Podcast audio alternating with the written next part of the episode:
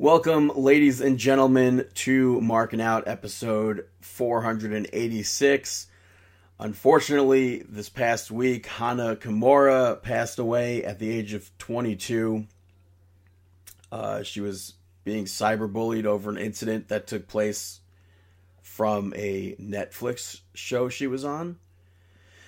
Um, yeah, totally um, awful, and it really put cyberbullying into the spotlight. Um, and it's so unfortunate that all of this took place. And she had such promise as a professional wrestler and just as a person overall. She was only 22 years old. Yeah, she. Uh, we saw her wrestle at the G1 Supercard event at Madison Square Garden last April. She wrestled um, that Stardom dark match mm-hmm. at Wrestle Kingdom 14 this past January. She wrestled for at Ring of Honor in the past. Yeah, it's very. Um, it's just it's devastating.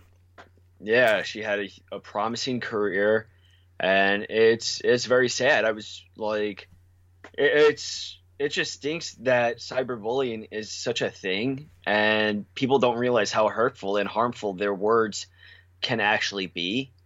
And it's just very unfortunate. Our, our thoughts and our, our condolences go out to all of um, Hana's family and friends. Yeah, and, and just and, totally awful. And AEW paid a tribute by showing a graphic during Double or Nothing. Mauro Ranallo spoke out against cyberbullying and paid tribute to Hana on NXT this week. Sasha Banks had a an armband for mm-hmm. for her on SmackDown, and yeah. like you said before, she had a very bright future in pro wrestling. And it's just it's an absolute shame that something like this happened and um, and we'd like to pay tribute to her with a ten bell salute.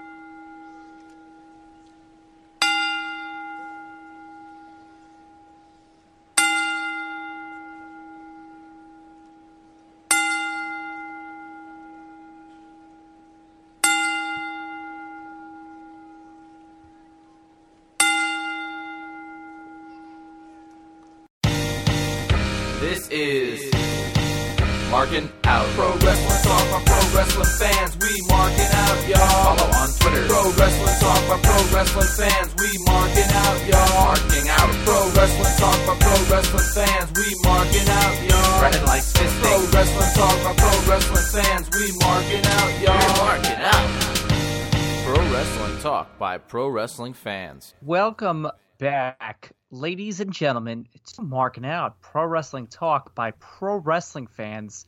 This is episode 486, and we thank you for listening to this online listening experience in podcast form. Several ways you can listen. You can go to markingout.com. You can listen there. You can rate, review, and subscribe on all of your major podcasting applications. And social media wise, you can follow us on Facebook and Twitter at Marking Out. Instagram and YouTube at Marking Out 11. Make sure you watch our videos, subscribe to our channel, get us over 105 likes. We'd really appreciate that. Monetarily wise, if you want to donate to us, we have merchandise and it's on sale at prowrestlingtees.com slash marking. Thank you to everybody who purchased a shirt during the Memorial Day weekend sale. Um, Brandon, before I uh, ask you how you're doing, did you purchase any shirts over the weekend? I did not. No, I did not. Okay, unfortunately, the, the shirts the shirts on Pro Wrestling Tees could be expensive. I understand that too, but also WWE shirts as well. Yeah, I've been like saving, waiting up to to get a bunch of them. Yeah, I, I was gonna buy a whole bunch of shirts, but unfortunately, due to the climate of the world, I could not.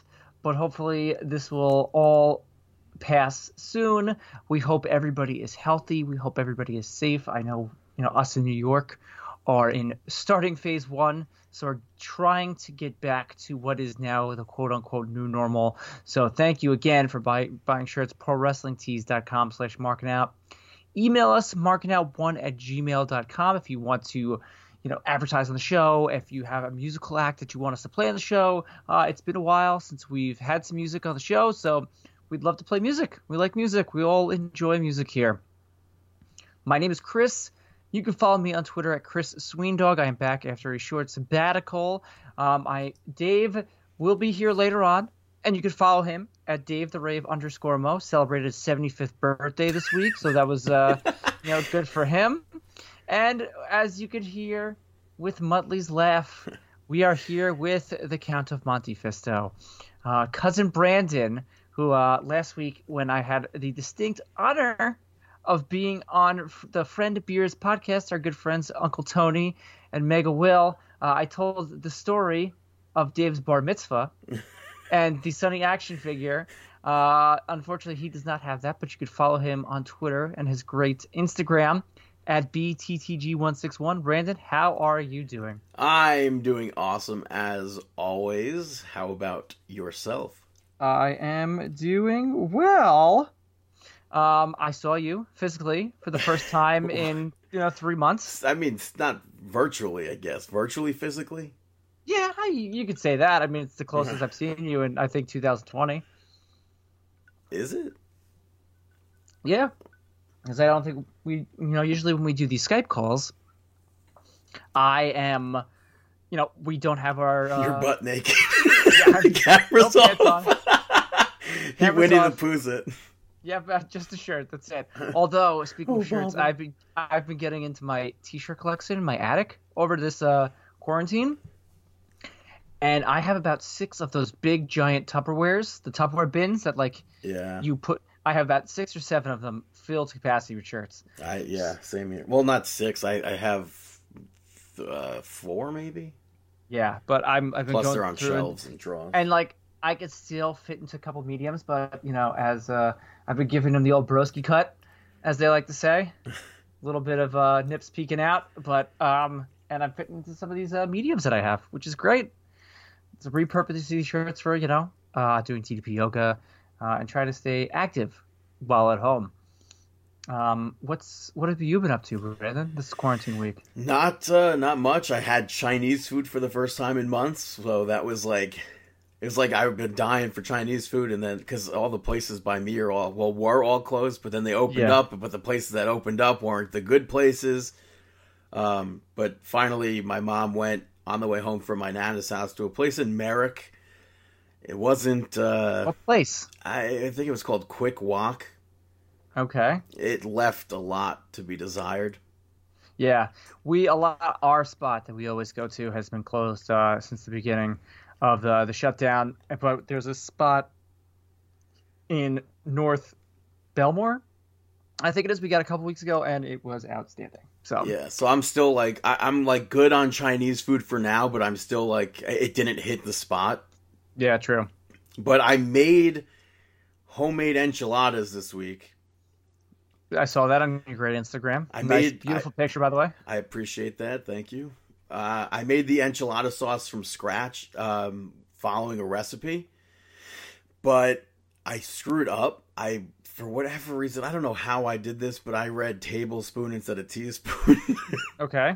so it was a lot spicier than it should have been at first. So I was like adding more stuff in to to take away the heat. So the the sauce actually was like phenomenal. I, I would say A plus on that the sauce. Um, as for the filling, I guessed on it. I didn't really know what to because normally I guess when you have a, a an enchilada, you would use the the same sauce for the top as inside. Yes. And then they have I don't know what they're actually called, but they're like white enchiladas. Okay. So I was like, I'm gonna just you know what, screw it. I'm gonna mix both quote unquote recipes together and put the the red sauce on the top, put the white sauce in the middle. So I mixed cream cheese with sour cream, um, sautéed onions and garlic, and then I Okay. used Any ginger? Real ginger? No, no ginger Okay. in Mexican cuisine. I don't know. But uh, I, I mixed it up together with uh, chicken thighs, which I wish were chicken bosoms, but uh, didn't have any of those. And it was really good. They weren't bad, but uh, But they weren't bad. But they, They, weren't. no, they they could have been much better, I think. But Okay. I, I probably should have followed a recipe. But I I, I would hundred percent eat what I had again. Do you have And they- leftovers? No, I finished that. Like I did have leftovers, but the, I just finished it the other night, uh, last night I believe, which I ate cold, and I, they were also really good cold. Okay. So yeah, I've been uh, just cooking new recipes. Nice. Excellent. Always good. Yeah. Oh, we got an air fryer, and Oh, the hell thing yeah. has. Oh, dude, the wings in there. Have you ever made w- wings in an air fryer? Not uh, not like the standard. No, I no, I haven't made wings. Like, no, Chicken wings. Ah, I've made. I've yeah, I've made bat wings. Is that too soon? made- I don't know. Yeah, that's where coronavirus came from. Cooking with Brandon episode you can't know. Yeah. So, Which I, by the way, wrote some more episode nine today. Oh, nice. Still in quarantine, so uh, Yeah. I- although I have been going out and filming some stuff and doing a little bit of work this week, so uh, that's been positive. Yeah. Um, and, and uh, you know, kind of staying busy with a lot of uh, editing, which has been and my children, and Minecraft, and Minecraft. I built a wrestling ring in my front yard. Did you use the slime or whatever to uh to bounce? Oh, make it make it bounce. This is right. So we we have to go back to that too. Um, no, I haven't because I don't know how to make slime. Like, okay, so like we're in with our friend Mike that we spoke about on the show, our friend Bobby. Well, I am at least in this realm on Minecraft, and these guys are like, I'm the biggest noob to this game ever. I'm sitting there, I'm like, hey guys, I made a wrestling ring.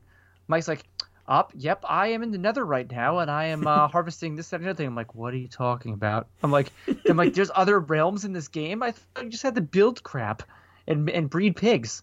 That's all I've been doing is building and breeding pigs. Yeah, careful about the pandas though. They uh they're feisty. Yeah, I don't know anything about pandas. I personally don't play the the Minecraft, but I watch Minecraft Saturdays on Late Night with Broski channel.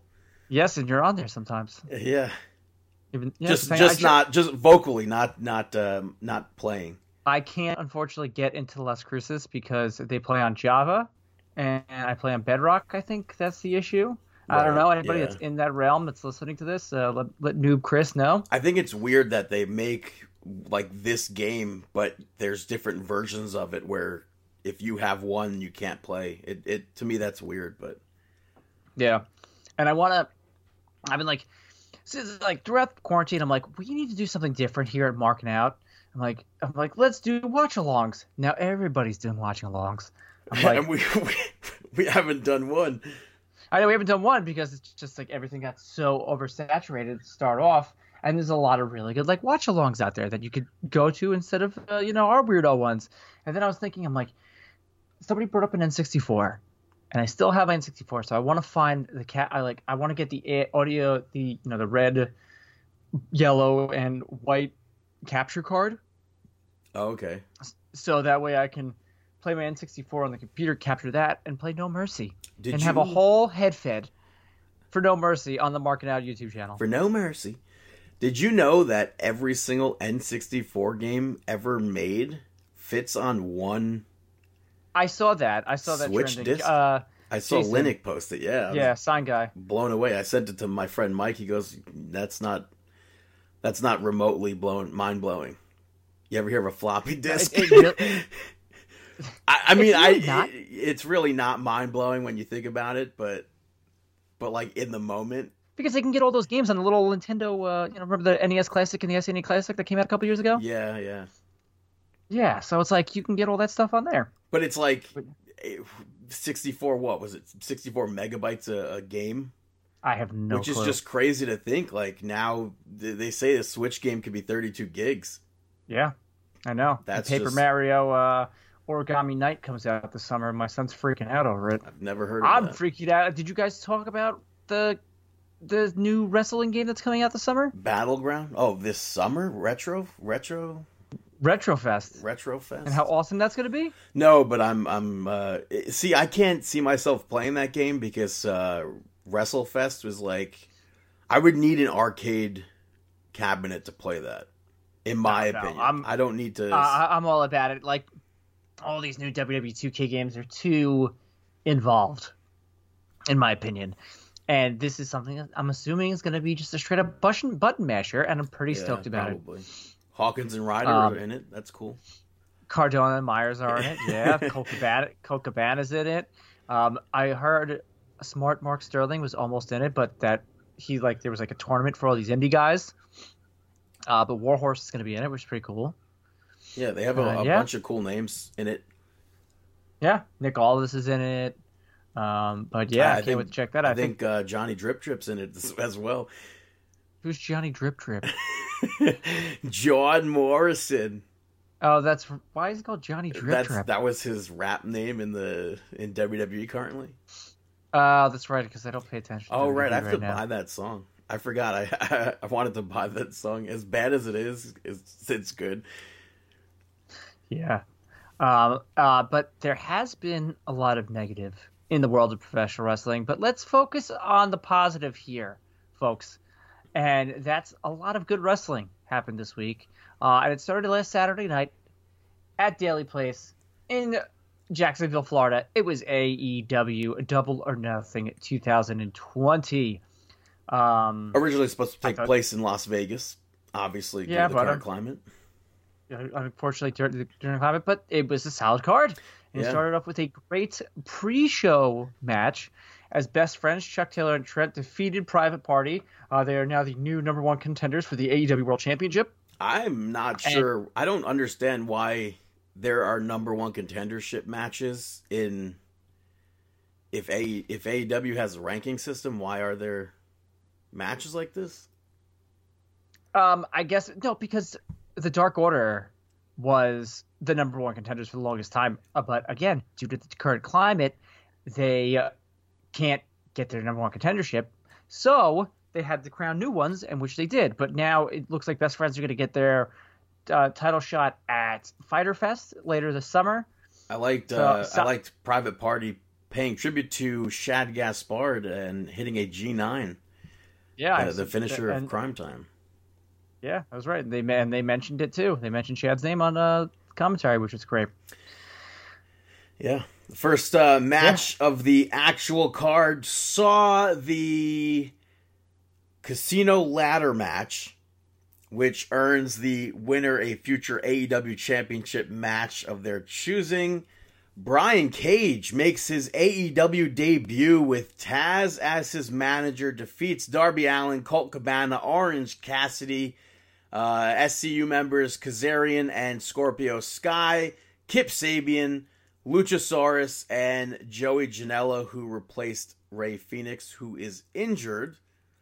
This Yeah. had a bunch of fun spots and a bunch of spots that made me say, "Oh my god, that has to hurt." Yeah, like it- like any ladder match. I like the fact that everybody came out individually instead of everybody coming into the ring. And, but it, But that it those predict- rules, those rules were kind of weird to me though, because it was like if if you're, you're, not used out, well, no, because you could win the match before everybody in the match is even out. So that to me Yeah. is weird, but but yeah, I really Um, I liked I like I marked out that Cage was there, and I marked out even more that Taz is his mouthpiece. I liked. Especially because I literally heard like two weeks ago or so, like rumblings of Brian, or heard, I read it on the interweb that Brian Cage signed with NXT. Really. So that like completely threw me. Even though there were reports, I think it was in January that Cage signed with AEW. So th- this is the funny thing to me because I believe it was last week. Yeah, it was. Pat Buck had mm-hmm. his guest on the show was Brian Cage, Yeah. and Brian Cage was talking about that whole situation. Apparently, after the TNA preview, reports leaked out that he signed with AEW. He gets he said that he got to the backstage and people were looking awkwardly. Impact had a contract for him, um, but he's like, "Yeah, I'm just uh, you know uh, healing up this, that, and the other thing," and then boom, shows up on Saturday at Double or Nothing, look like a million bucks. Yeah, I liked uh, the spot uh, when Orange Cassidy came out. Goes over to the announce team. How do I, uh, how do I win this? Like Yeah. you, you gotta climb thought the ladder, kid. You gotta climb the ladder. And then he goes and like in the ring to climb the ladder, and he like just it's lying flat on the mat, and he steps on it to and tries to reach up. I thought that was a funny spot. Yeah, totally. But yeah, a lot good, of it- a lot of good spots here. and Brian Cage will get his World Championship title match at Fyter Fest later this summer. I, for, I, every time I, I think of this match, I forget the entrance when uh, Cage comes out and rips a ladder in half. Yeah, that's he just funny. comes out and just rips it in half. I was like, yes, let's go. MJF making a successful return to the ring. Actually, no, he wrestled earlier in the week, uh, defeating Jungle Boy. Two Yeah. shining stars. I saw a lot of people say this was a, a match of the night. Yeah, I, No, I mean, a was- a normal fun. normal match of the night, I should say. normal match of the night, absolutely. Um, you had the finals to the AEW TNT Championship when Cody defeated Lance Archer. Afterwards, Mike Tyson comes out and presents a, a half finished title. Um, it was later ca- came out saying that it wasn't finished due to the current climate in the world. So all of you marks on the internet that are complaining that you don't like title, I think the title looks great. You have to add the red nip because it's part of TN- TNT's branding. Is um, the- it is. Red's a big red and yellow are the big colors of TNT. Oh, so and it's going to be red and gold. Yeah, it's gonna be red and gold. And the the, the sketches or whatever it is, the 3D image looks outstanding. Um, this match itself, I think, was great, and you have to. I think it's smart to put Cody in this role. See. To me, that's like the most disappointing outcome of the whole night was Cody taking the title over Archer. I like I, I get it. At the same time, it's like I don't. I'm just how. Where does Archer go from here? You spend weeks building him up, and then like, Yeah. oh, you can't have a match with me. You can't have a match with me. You can't have a match with me. He gets the match with Cody, loses, and it's for a title. Yeah, I understand. I So understand. now Co- Cody- Cody gets to be the poster boy of AEW, the owner poster boy. I know, but you can kind of say that he's always been the face of AEW. I know there's a lot of people on the inter- internet, you know, all these tough guys out there that think, uh, oh, Kenny Omega, he's the uh, he's the face of AEW. He's not. It's Chris Jericho, not Cody. Chris Uh, Jericho. If you're putting, if I mean, if you could put two end. people up there, it'd be Chris and Cody. But outside of that, it's literally just Chris Jericho. Yes. Um, next up, you had some women's action as my favorite female wrestler in AEW, Statlander, picked up the victory over Penelope Ford with Kip Sabian. Uh, solid women's match. Yeah, Ford uh, replaced Britt Baker. Yes, who uh, is injured. Um, it was reported that she has has a broken tibia. Uh, something with her LCL and her knee. I don't know. Dave would know this stuff better. I Give don't the, like. uh, I don't like the the people not selling Statlander being an alien. Why you do? I love. I, and what did I say at the end of last year? Being they have to, um, character based wrestling. That's what I said, and it's suspending disbelief on this. I think this year is a big. If I still think it's a big year for character based wrestlers, and I don't like. And I'm with you on that. People sell sell the fact that she is an alien. I liked that Jericho sold it on his podcast this week with Yeah. Matt with Matt Cardona and Brian Myers. He's like, well, Jericho goes, well, I'm glad when she uh, descended down to Earth from her spaceship, she decided to pick a, a uh, creative pro wrestling. So I'm all about it. Big fan. And Ma- music rules. match up next saw Dustin Rhodes defeat Shawn Spears, which for me, this was the worst match of the night. It was the shortest match of the night, and I still don't understand how it was officially booked if Dustin was supposed to be retired. I know he didn't Yeah. like officially say it, but like every Shawn Spears promo led to Dustin is Shawn retired. Spears news. What do you think about Shawn Spears news? I, I thought it was a bad segment, but I loved how it was filmed. Yes. I thought it was fantastically filmed. Yes. Um, but they they teased Dustin not showing up, and uh, Brandi came out, which I guess caused the distraction, leading to Dustin showing up behind Shawn Spears. I think I, I still I wish he didn't show up, and it was like uh, it would have been a good spot for for another debut. I don't know who it would have been because I mean, there's not many people to debut. I guess. yeah, true. It's like you can't just like randomly, oh, hey, we're gonna get this person. Yeah. But uh, yes, this it, it didn't seem like it was thought out at all. It just it, it, it made no sense.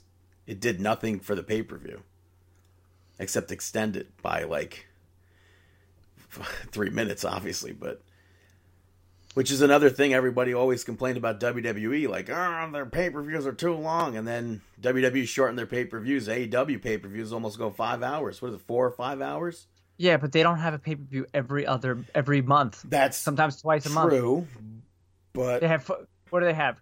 They have Revolution this year. What was the second one they had? They went on during quarantine. that- I don't remember. this. It was double or nothing. Double or Nothing. Then the next one's gonna be Fyter Fest. Then it's gonna be All Out. So they have four pay per views a year. They'll probably add another one on. I'm assuming. Um, but let's continue on. We have a new AEW Women's Champion. Yeah. Hikaru Shida defeated Nyla Rose in a no disqualification, no count up match. Uh, we saw tables broken. We saw the kendo stick used. Um, I know you're excited about this. Yeah, I hope she stays champion for months. So, uh, congratulations to Hikaru Shida. Jon Moxley successfully defended his AEW World Championship against Mr. Brodie Lee by technical submission. It was so funny because I watched Bam Bam versus Taz from ECW, where he went through the ring apron Yeah. earlier in the day for this, and then it happened again. I was like, oh my stars. I I don't understand why every match of Jon Moxley's seems to be a no DQ match when it's supposed to be a normal match. By any means necessary. I, I don't and to me this was the most boring match. I, I saw some people praise it, but like I it just it didn't connect with me. I don't know why, and maybe it was because you build up Brodie Lee and then he he passes out. Yeah, but now where do you go with Brodie Lee? Exactly. That's another thing. Where do you go with Brodie Lee from this? Um, you could say the same thing with with Brian Cage.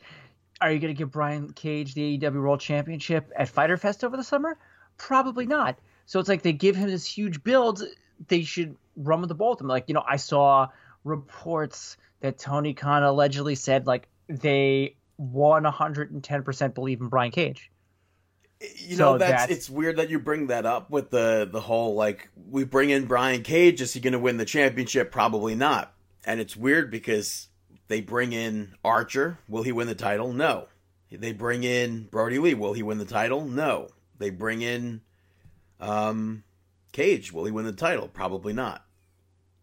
Or maybe he will surprise us all. I You never. I can't see them taking the title off of Moxley, but I feel like I still feel like it should have been Brodie Lee to have beaten Chris Jericho, but they just went a completely different route. Yeah, well, I mean that would have that really wouldn't have worked. Well, I say that having in my mind Brodie Lee would have been a face, True, but they would, especially the way they brought him in. right? Yeah. So Main Um, event of yep. the evening saw the Elite with Matt Hardy defeat the Inner Circle in a Stadium Stampede match, first of its kind. Uh, fun fact about the stadium the TIAA Bank Stadium that they were in. Maybe you uh, won't find it a fun fact. I thought it was a cool little fact that nobody mentioned on Home- Twitter except for me. the Jacksonville Jaguars. No. Um, Yes. well, no, that wasn't the cool fact. is what I was going to Okay. say. The, on that day in 2001, NSYNC performed a, a concert there, and I thought that was right. cool. I, I just, you know, a little concert tidbit. little concert tidbit, as we're not probably going to have concerts for another year. Um, well, there's still, I mean, they're starting to do drive-in concerts, which is strange, but I know they're doing uh this weekend. They are doing uh Trolls driving movies at Yeah. the Nassau Coliseum. and that like Uh, my- sold out. Yeah, my wife was like, "Let's go." I'm like, "I don't want to see Trolls." I'm like, "We've especially Trolls." I mean Trolls is at your house too, so it's like it's Yeah. already there. And I got Yeah, a true. bone to pick with that movie. I didn't see it, but they're like what is the, the premise of it I think is is rock and roll are heels. Oh, the I new think? one. Yeah. Oh, World Tour. No, I haven't even. I, I think isn't that I thought that was the one playing at the Coliseum. No, it's the first one. But I think the the rock and roll troll is a heel, and they're he's trying to steal all the kind of all the different genres or whatever. So all the genres have to team up to take on the the Rock and Roll heel. I Yeah, think that's how back- it is. But yeah, back to the the actual Stadium Stampede match. I right off the bat fun. liked they had the the football entrances for both teams. The inner circle came out wearing football gear, matching football gear, jerseys and everything. Chris Jericho sporting number 27. Uh Like Ted, father. Ted Irvine's number on the Rangers, yeah. Um I, I liked uh, Matt Jackson. I think it was Matt hitting the moonsault off the field goal post. Yep. I don't. I still don't know them. I still don't know the difference between the two of them. One is brown hair, one is dirty blonde. Okay, but um, Nick, yeah. I think I think the MVP of this match is uh, Sammy Guevara for all, the amount of running that he had to Oh, do. he had- Whether it was from horses or whether it was from shopping cart, I mean um, golf carts, um, or whether it was taking a one wing angel off the stands through That- a you know a crash pad. that end spot was absolutely insane. Yeah, it was pretty crazy. Um, I don't understand the people who were like hardcore complaining about Money in the Bank, but their heads almost burst from excitement with this match. Because they were the same style match, both uniquely awesome. And it's like I, I don't I don't see how you could have hated Money in the Bank and loved this. It was the same match. I like like I I like Money in the Bank. I like this. They're Yeah, great. Both They're were fun. both were This is, but this is, but this is like what you should be doing now, especially to make the main event like different and unique. Especially in this time when there's no fans, you make the main event a spectacle to watch, and that's what they did with this. It was great, and the fact that they had winners. Sure, did you see that on Pro Wrestling Tees today? Well, it was They on, have the winners. on AEW, yeah. They- And, and then, but they're selling the losers shirts. So they made shirts if the as if the winner, the inner circle won. Yeah, it was the, the it was on Dynamite. Yeah, but oh, I didn't see it on Dynamite. But they're half off now, so they're twelve fifty instead of uh, twenty five Oh, bucks. that's hilarious.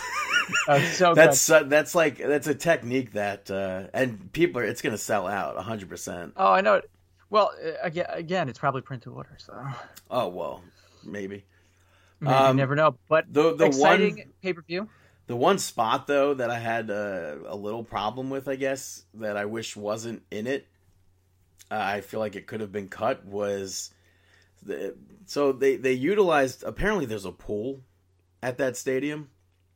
Yes. Santana and Ortiz were drowning Matt Hardy in the water. And I get Yeah, I, I- get the spot. I, I get Matt Hardy changing gimmicks under the water because he filled the pool up with water from the Lake of Reincarnation or whatever it's called. But to do a drowning spot less than a week after Shad Gaspard died, I think to to let that go on and and actually air, I think that's out of touch. I know there wasn't any malice or anything behind the spot, but and it was probably filmed before the unfortunate event. No, it was actually filmed. That it, um, was it double uh, double or nothing was the twenty third, right? So it was Yeah. Saturday. So allegedly, the Stampede, the Stadium Stampede, was filmed Friday night, the twenty second. So like, how do you Apparently, they filmed from like eleven o'clock at night till five in the morning. I- like how do you I don't know. That just doesn't seem like a, a good thing to have left in there. Yes, I know, but I think a lot of people kind of overthink it. Didn't they do like the Matt Hardy thing on the side too while he was underwater? A matter of fact, yeah, because well, well, he was changing the gimmicks. So one of them, Yeah. was the the the what do they call them now? The the new version. Because Whatever they can't use they can't use version one, so I think he's the, the new version. Yes, I think so. I don't know. So it, and they can't use Matt facts, so it was a matter of fact. That's funny. In Um, any other circumstance, I I like I did like the spot, but like any other time, like it was less than a week after. Yeah. So, but overall, the, this match was really good, and the and the pay per view itself was really good. I don't know if, Yeah. if I would say it's worth the price, but I think we are Yeah. we're just we're spoiled with nine ninety nine. Yes, absolutely. I mean, I think me and you had this Yeah. Earlier in the week. So, solid pay per view from AEW. Let's go to Wednesday at night as AEW had Dynamite, and it started off with a six man match as the Young Bucks and Matt Hardy defeated Private Party and Joey Janela. Um, it wasn't broken Matt Hardy. It was the new. It was twisted. I love the like that opening promo. Yeah, popped me huge. But I don't Like, know what uh, I don't don't like know this- what version this specifically was. Like he he was I, I don't know if it was Damascus or Broken Matt Hardy. They were backstage and they they did say they're like, can we get a different version? And he he goes off screen, comes back, and he's too extreme version. Yes. And then he, they're like, eh, we were thinking a different version. And he goes off camera, and comes back as they were thinking much younger, is what they said. Yeah. But it was it didn't make sense because he came back rocking his gear from 2009, which I pop for because I like that gear. Yeah. So did I. So I don't know like what if they were maybe like trying to say that was Matt Hardy from prior to like maybe like Hope and Faith sort of Hardy boy. I don't know. I'm not too sure. Um, But yeah, the, the big the I- big takeaway here. Let, let, let, let me just talk about one first things first.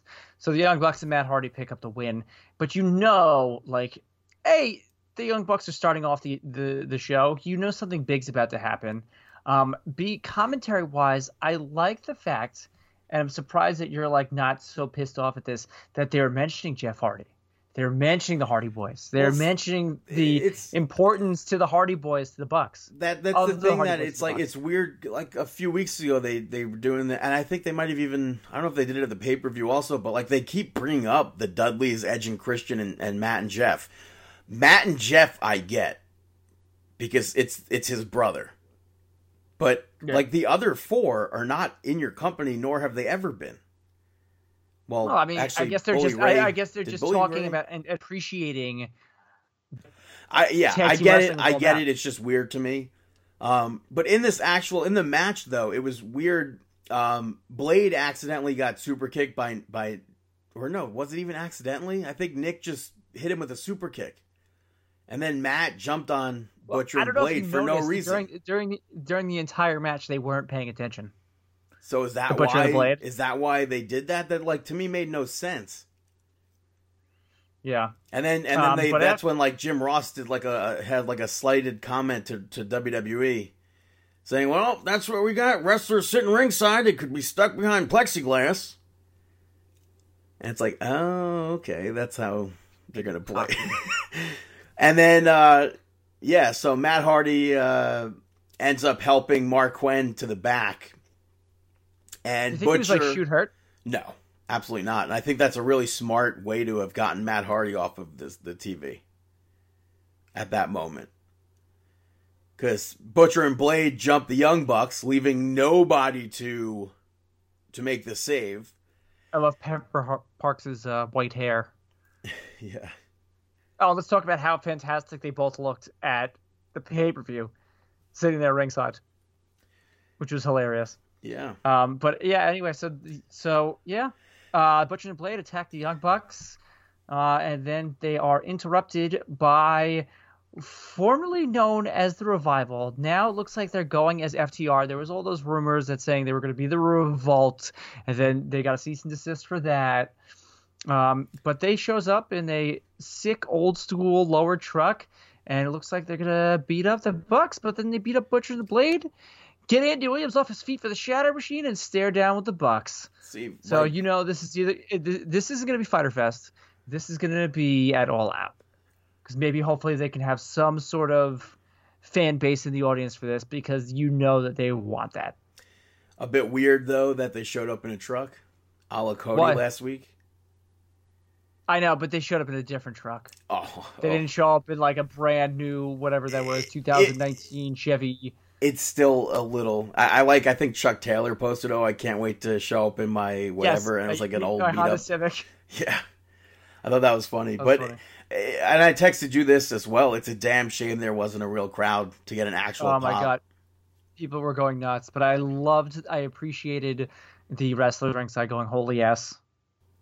I thought that But was to good. me, like I just I don't like forced. They not to skip ahead, but they do that. They did it on Raw, NXT, and it's like ah, like it's just fake crowd is not for me. And I know I'm in like a very small percentage.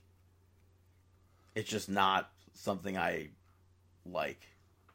Yeah, true, understandable. So it looks like uh, they're going as FTR.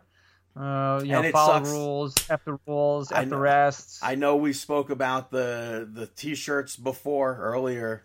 They have a brand new t-shirt on prowrestlingtees.com and it's not one I could go around in public and wear. Because Yeah, I it's know. it's got a I mean basically has a curse word on it.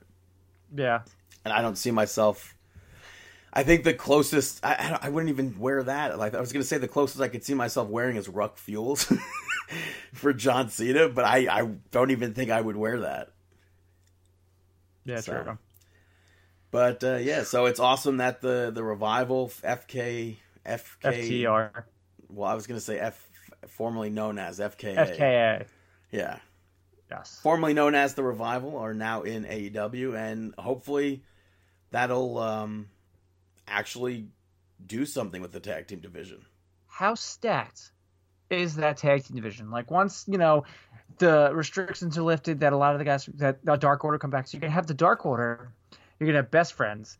I'm hoping that like by all out, Kenny Omega and Adam Page are you know done. You got the Bucks. You got best friends. You got Private Party. You now have FTR. You got the Butcher and the Blade. Like that's you can have a show just based around tag team wrestling, I, which would be awesome. But you know, as I say, it would that would see like if you focus it on the tag team wrestling. There's I, to me there's not there still isn't enough teams. I think there is. To, to, yeah, you have the team of J- Jimmy Havoc and uh, you have SCU, Jimmy Havoc and Kip Sabian. Yeah, it's. I still don't think they're because then that's. It seems like the. uh It's like a round robin tournament to me, Hey, which I recently Yes, learned it- about due to NXT. yes, yes, he did. Uh, next up, Jon Moxley joins the commentary team, XJR, where the uh, the mules are at, which I thought was hilarious. I don't get it. Did you get that? Mule, um, mules or Moscow mules are a cocktail, and it That looked and from from what social media has shown me, it seemed like the entire AEW staff was down in Florida from all from Double or Nothing till today, because apparently they're doing next week's set of tapings today. Um, so maybe Jim Ross likes Moscow mules. Oh, yeah, and that's like another thing is that I don't understand how them or WWE have these like giant crowds. Yeah, I, I I don't understand. Like I, I know, going- like my brother lives in Florida, and and he, he there you're you cannot still yet have that many people there. yeah. But so I don't know how that works, but which by the way, you see that stuff at uh, Disney Springs. Yeah, no, I didn't see it. Six hours to get in or something. Disney Springs opened this past week, but when they, which people are, or I did see people were live streaming, and pe- some some people were walking around without masks, which made no sense.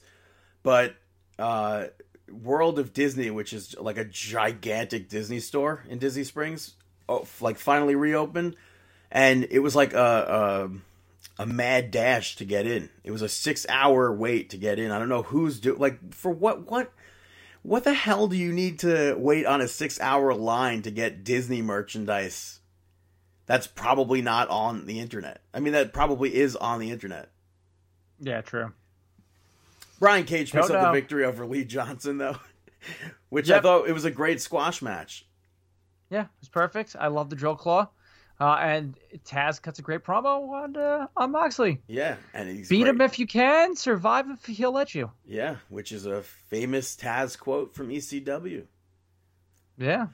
After this, we saw Britt Baker's role model promo, uh, where she was wheeled out in a wheelchair that said "role model" with two L's, not L E, which I thought was kind of Yeah. funny because she was being. I rolled loved out. uh, I loved uh, Matt Cardona's tweet. He quote tweeted it and said, "Be very careful on stages in a wheelchair." Oh, wheelchair." that's funny. yeah, but uh, yeah, she was wheeled out by Rebel, and revealed rule number three to be "Don't hurt the role model." yeah, Um, and she said, and she said uh, she's uh, she's got a big conspiracy against her. Brought out a big uh, bulletin board and said uh, she's not coming back till all out. Yeah. Leaves. This, uh, this, by the way, is this what I said earlier about people not selling Statlander being an alien stems to here because Okay. she she flat out like called Statlander a liar or whatever for not being an alien, or I whatever. know, but I, that, So that's it's like, that's more just sell the that's gimmick. more part of the gimmick. Yeah, but it, Uh, but it don't take away from somebody else's gimmick to sell your gimmick. I would love to see as Britt Baker. A, I thought this was a fantastic segment. I thought I thought her yelling at Tony to move. I thought was pretty funny. Oh, it was so good.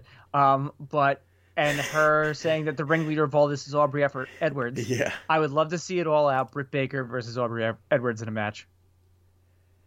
I thought that would be, that would be fun, Uh, especially if, especially if they keep if they keep Britt Baker on TV and give her like vignettes and give her promos, keeping with this conspiracy thing and keep pointing the finger at Aubrey, and then like you know midsummer they give her you know give Edwards the microphone. She's like, oh yeah, okay, you want to accuse me?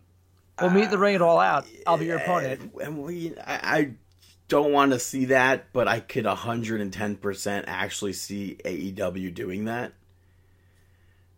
But I don't, I, yeah, I wouldn't want to see that. Uh, it, to me, I, it's like, I don't know, that just, I, I don't know. I would have to actually be in the moment when I see it because it's like, I, I am like thinking like right instantly when you say it, I think of like Earl Hebner doing spots or uh, Charles Robinson in WCW, or Nick Patrick true. even.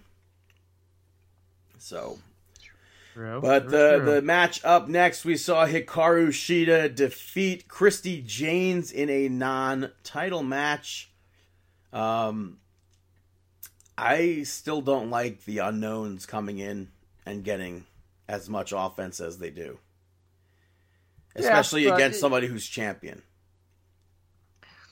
Yeah, but you have to remember too. She just had a match on on Saturday. Had a brutal match on Saturday, so she's uh, still feeling the repercussions. Yeah, well, uh, but Yeah. but who knows? Maybe they'll build Janes up. Like they did. Uh, who was that other girl? Jordan. What's her name? She was on a couple weeks uh, in a row. Yeah. Jordan. I know forget exactly her who you're talking about, but my mind. She was in the pink. She had like the book, the the paper, or whatever it was. Uh, regardless, that's one. ProWrestlingTees.com slash marking out. Um, after a nice little backstage promo of uh, Adam Page and Kenny Omega hanging out, we get a fantastic in-ring promo with Cody Rhodes planning. He's saying that the TNA, cha- the TNT Championship, sorry, I said TNA, will be defended every single week, and he's going to be doing open challenges. But you know what blew my mind here? What? When Cody said, when Tony Khan was starting a wrestling company, I was not the first, I was not the second, I wasn't even the third call he made. I thought it was.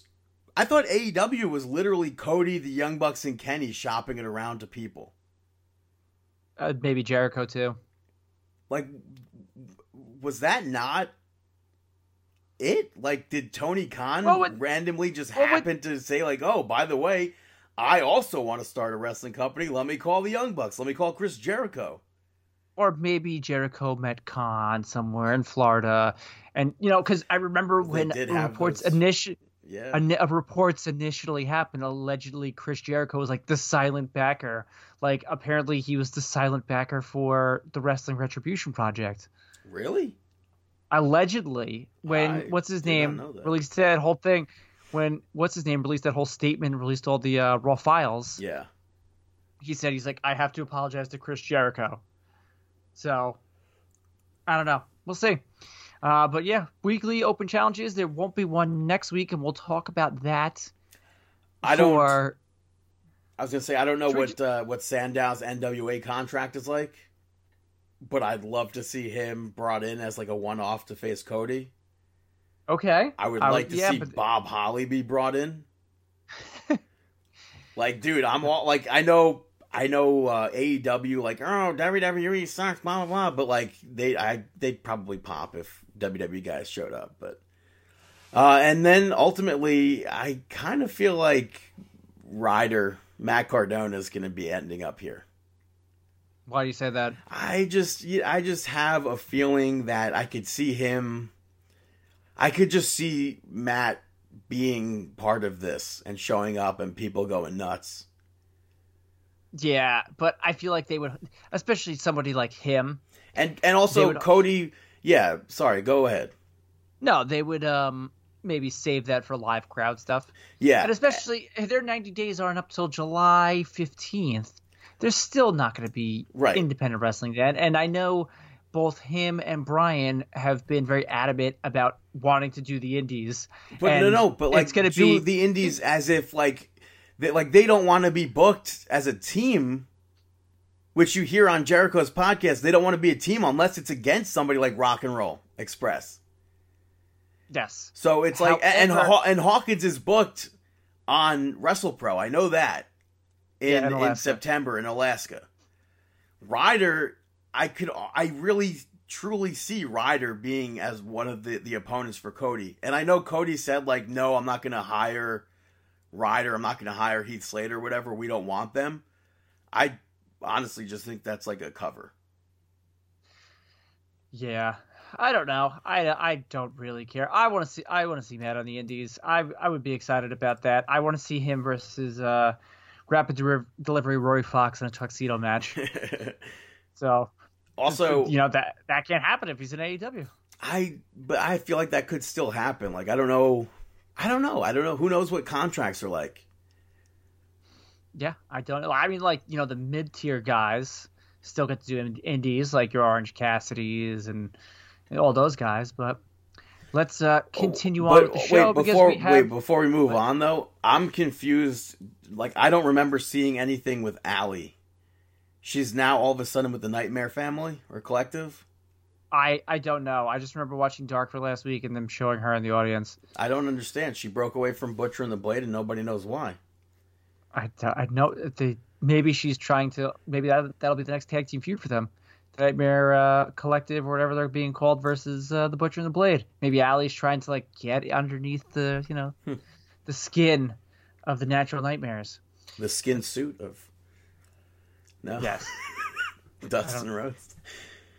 Anyway, moving on to other tag team wrestling, we have number one contenders for the tag team titles that will get their shot next week as Kip Sabian and Jimmy Havoc. This fun team picking up the victory over SCU. You know what I learned during this match? What? That Nothing. Jim Ross was a referee in the 70s. I learned something today, I had no idea. and I didn't know either. Next up, we have. Oh, the, also, I want to say that the uh, the finish of this I liked. I, I I don't really care for Jimmy Havoc and Kip Sabian as a tag team. I think they're fun, fun tag team. It just to me it doesn't make sense. But uh, the the dro- the front drop kick from Kip Sabian while uh, Havoc was doing the Michinoku driver, I thought was a, a good finish. That was cool. I definitely enjoyed that. Um, next up, we had a battle royal, and Jungle Boy wins this battle royal. I mean, everyone kind of expected MJF to win it, but Jungle Boy won it, eliminating uh, Orange Cassidy. Do you think there was a mess up at the end of that, and Orange Cassidy should, was going to stay in the ring? Because it Mm, seemed like this seemed like both of their reactions afterwards are just like, "Uh oh, there's a botch," but I could be wrong. I don't I don't think so. And I, I thought Jungle Boy was going to win this from the start because prior to this, MJF cut a promo referring to himself as a breakout star and uh, put himself over as a like I didn't have to come from another place to be famous. I did that on my own. And then he brought up how he hadn't had a championship match yet, Yeah. so I didn't expect him to win this. Yeah. Um, E- but, especially because Cody versus MJF could again be done at like like all out or something like because they, I mean you don't want to push that feud already again because you just had that. yeah, true. I understand. Kind of keep them away from each each other so people kind of forget about it and bring them back, and then you could bring all like the nostalgia promos and whatnot. So I want to know what happened to Billy Gunn's last name. Does he not own Gunn? they called it Billy Gunn. But like when they show the graphic, it was just Billy. Oh, I don't know. I don't know what happened. Did they WWE Billy Gunn? Not too not too sure about that. Um, and then next next up after this was the Inner Circle Pep Rally that was led by Vickie Guerrero. Yeah, as a cheerleader. And As a uh, cheerleader, Yeah, then they they tossed the the the stadium stampede shirts in the uh, crowd, but because that error, which is on pro wrestling tees, they they got the shirts tossed back at them. But the main takeaway here was Mike Tyson coming out. Jericho brought up Mike Tyson turning on him and then knocking him out on Monday Night Raw in 2010. Tyson comes out. History. History. Yeah, Tyson comes out with a giant posse. Jericho demands an apology, and he threatens to knock Mike Tyson out. Uh, Mike Tyson was acting really goofy here. Yeah, because he's been hanging out with the. He's one of the boys now. And then he did the famous push Yes, that he did in 1997. And, it was just And then. Jericho pushed back, just like Stone Cold Steve Austin. And the whole locker room ran down, pulled them apart. But uh, yeah, they're they're nothing like WWE. Okay, relax, Mark. Come on, dude. And people were defend like the way people were twisting it and everything. Like, oh, oh, what did they say? Oh, I can't remember what I even read on online. People were like saying how different this was from WWE, and they were like had bullet points to explain how it was different. And they had PowerPoints. Brother, it, it, but it's like literally, uh, Brother. a- it's a it's it's a feud from. WWE. But then that was a feud from longer before that. And then, you know, it, you could say that, you know, a popular ath- uh, athletic star feuded with a wrestler. You Like, go, I oh, have- this no, no, just like uh, look, WCW look. with Dennis Rodman. I have no problem with them doing this, but it's just like if AEW fans are going to say that AEW is nothing like WWE, that's just a farce. all wrestling's the same. It, it's just a complete farce. Like to to say like, oh, we're actually different. We're actually quote unquote changing the world. This is a, a storyline ripped from WWE with the same two characters. But I'm I'm pumped for it. I don't know how Yeah. how many You think they'll do? people. You think they'll do it like all out? I, I I guess all the all out would be their biggest uh, pay per view of the year, so that Yes. would make sense. And this is probably, I would say, if Tyson is actually going to be like wrestling or whatever, I think this is what I would assume uh, WrestleMania 25 was going to be Do you think? with Jericho versus uh, Mickey Rourke, True. which uh, ultimately ended up not happening, and it was Ric Flair, Ricky Steamboat, Jimmy Snuka, I think. Oh yeah, or like not Ric. Flair. It was uh, Roddy Piper, maybe. I forget. All I remember is that it came down to uh, Steamboat and Jericho, and I think they did it the next night on Raw because it was such a good match. yes, yes, sir. And then Mickey Rourke uh, knocked Jericho out, but Yeah, shoot, knocked him out. But yeah, so it's it's weird to see them do this. Uh, Mike Tyson is is he a WWE Hall of Famer? I think so. I, I think he is. Yeah. But I mean, next week, I don't know if you saw the after the behind the scenes footage. Uh, next week, it's going to be Chris Jericho versus Colt Cabana in Oh, a match that's- stemming for a little backstage, uh, you know, little tiff they had. I am so excited about this because a, it's two of my favorite wrestlers, so that's awesome. And b, I think this is the first time ever, ever. Really, Chris never Not like Scotty first Goldman. time- No, never for Scotty Goldman. That's So funny. that's pretty awesome. Yeah, so that's uh, AEW Double or Nothing. That's AEW Dynamite. Uh, we say goodbye to Chris. Thank you for for being on, Yep. Cool. And uh, we say hello to Dave. Dave, how are you doing? Namaste. Hola. Hello, hello. I am doing great. How about yourself? Well, I'm still doing awesome as always. Thanks for asking. Hey, not a problem. Might as well get that gimmick in there twice. Um, before we move on to WWE, how was how was your week? My week was uh really good. It was really good. Um, got caught up with a few things. I still haven't gotten a chance to read my book that I really want to read. I'm slacking on it. Your book. Yeah, yeah. I didn't know you put out a book. Uh, that's because you didn't buy it. Mm. You can find it on Amazon, Amazon.com slash non-existent. uh, don't actually do it. But yeah, week went pretty good. It was uh, it was my birthday. It was my birthday week. Yeah, as Chris uh, Chris mentioned earlier, we we zoomed. Yeah, that we, seems to be the hot thing these days. yeah, it totally caught me off guard. I appreciated it. I loved it. I thought it was great. And yeah, it, it was just a lot. it was a lot of fun for me as well because um, so I work for a review course as well for the NPTE exam, which is the prep the board uh, exam for physical therapy. And on this same day, on my birthday, a lot of students were receiving the results from how they did on their NPTE, and we were getting so many results that were passed, and just hearing all these students their stories and seeing the past on there, it just I, I couldn't ask for a better birthday than seeing all these people overcoming so many different obstacles uh, to get that dream of becoming a, a, licensed physical therapist. So my birthday was amazing. I loved it, and I couldn't ask for a better one. Nice. So, yeah. Finally, uh, finally hit seventy. Hey, you know, uh, it's it's about time. It, very, very, very young happy. seventy though. Yes, a very young seventy. But what can I say? Next year I'll turn 79, so I can't wait. 79? Do you not know how to count? 71, brother.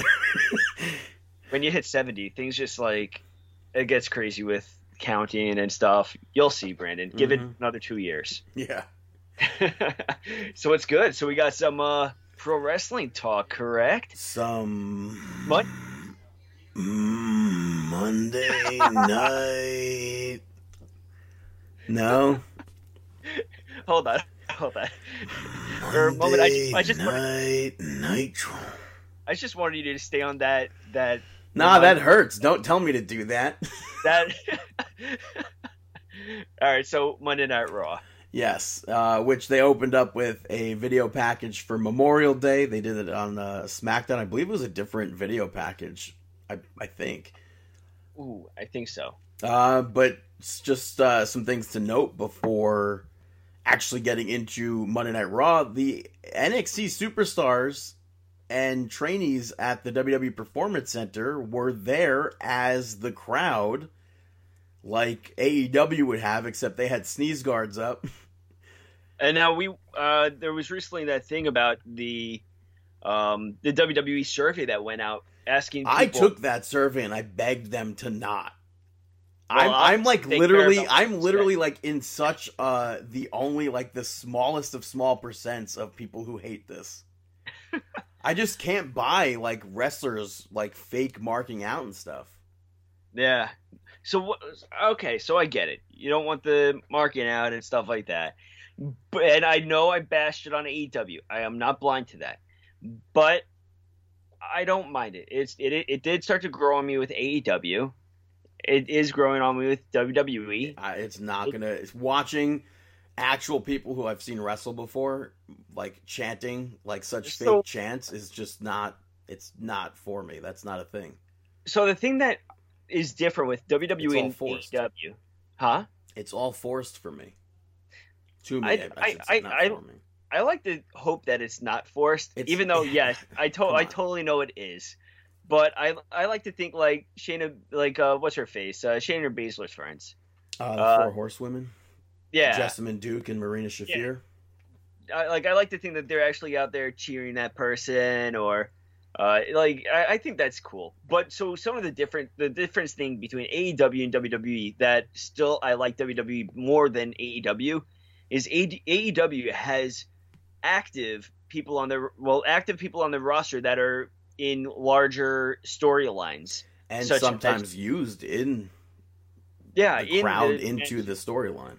Yeah, like they had Archer, they had Jake the Snake, uh, Havoc, all of these guys that are currently in storylines in wrestling. They were utilizing them, while WWE, the NXT guys that they're using, are the guys that you're seeing every single week. You may see them pop up here and there, but you're not seeing Matt Riddle out there.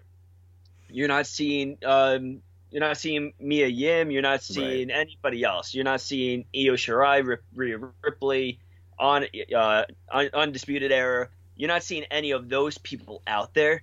So it's not really distracting me because if you put um, Jessamyn Duke, Duke and Shayna ba- uh, Shotzi Blackheart in a crowd together, I'm not going to be like, wait, Blackheart's feuding with this person. Why are they in a crowd together? It's like like that thought's not going to cross my mind at all.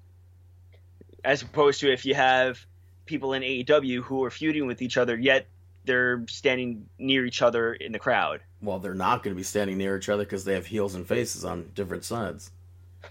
Very true. Very true. But yeah, WWE, uh, their crowd uh, had to stand the whole time, which was I literally can't even imagine. They stood for the whole day because they were doing shoots the whole day. I gotta say, I, I do like the protective guard. The um, Yeah, but they're missing the goon. yeah right. They- like, how do you have hockey guards up without without the goon? I like the guard. I know I don't get Jim Ross's jab at it. yeah, well, It's like it's like social distancing and protecting for coronavirus, Jim Ross. but it's weird. Like Tom put over all the the testing that they've done. AEW, I know they've put all the the testing and everything over, and it's so bizarre to me because I I still don't understand how like this large of a group is gathered together. I get that they're all quote unquote tested, but it's still it's just weird to me.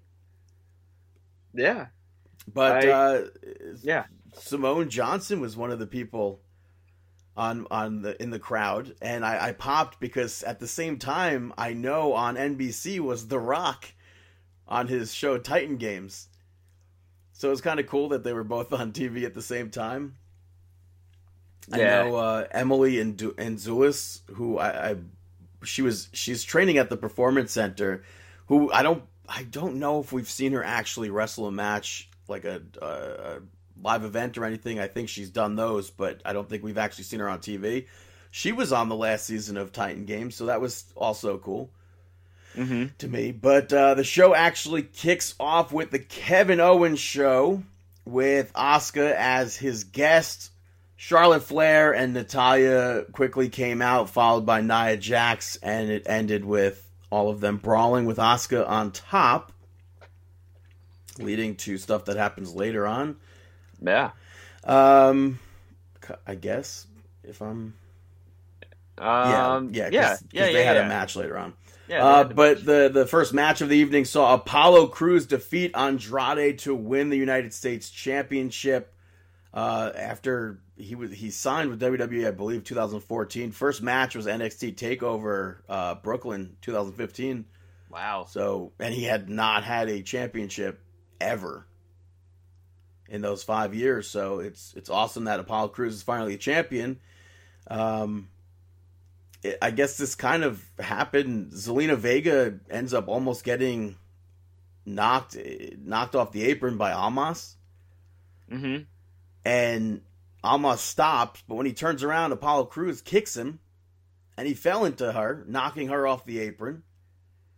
For some reason, they cut back to Angel Garza being interviewed backstage during the match. I Yeah, hate when that happens yeah. I don't but it was just him happens. flirting. Um, but yeah, it was. I mean, this was a good match. I liked uh, when Apollo Crews went for that Blue Thunder bomb. Andrade like flips around and reverses it with a hurricanrana into the corner, Yeah, following, I'm, followed up with the the running knees that he does. Yeah. I'm excited to see what happens with Crews now, and I'm very excited for Apollo Crews as champion. Uh, this is awesome. Yeah, and he wins the match, standing moonsault and a standing shooting star press. Mm-hmm. Uh, after that, Charlie Caruso was interviewing Apollo Crews about winning the championship, and they cut to backstage where Andrade was just tearing apart that backstage area. So I have to assume it's not over with between the two of them. No, not at all. Uh, next, we saw the Iconics come out. Uh, Peyton Royce wanted to apologize to Billy Kay. Billy Kay said she's the one that has to apologize for doing what she did. And then they, they brought up how they're both being overlooked and basically threatened saying that there's no way Alexa Bliss and Nikki Cross are going to be keeping the championships.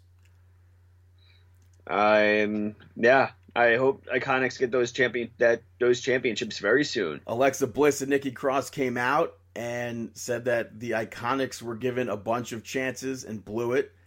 Uh, which this was like a really good fired up promo by Nikki Cross, uh, which ended with the Iconics attacking both of them and hitting the the new Magic Killer on Nikki Cross, Mm-hmm. and they held up the titles. So, as Yeah. far as Monday Night Raw goes, I guess we'll see some sort of workings with that. And the good thing is, is that there no uh, no hard feelings about last week either. With that Yeah. slap. Yeah. So that's always good. Next up, had- Lana Lana was uh, was randomly staring at MVP, and then said that they needed to talk, and he goes, "Actually, we don't." And he walks away, leading into the VIP lounge with Drew McIntyre. And uh, right off the bat, Drew tears apart the set, and he's like, "I know what's going to happen. Where's Lashley? I know he's going to attack me from behind. Where is he?" And uh, MVP's like, "No, no, no, that's not that's not going to happen." Lashley saving everything for for backlash. And then MVP brought up how it took 13 years for Bobby Lashley to get a WWE Championship opportunity. McIntyre brings up how it took him 19 years.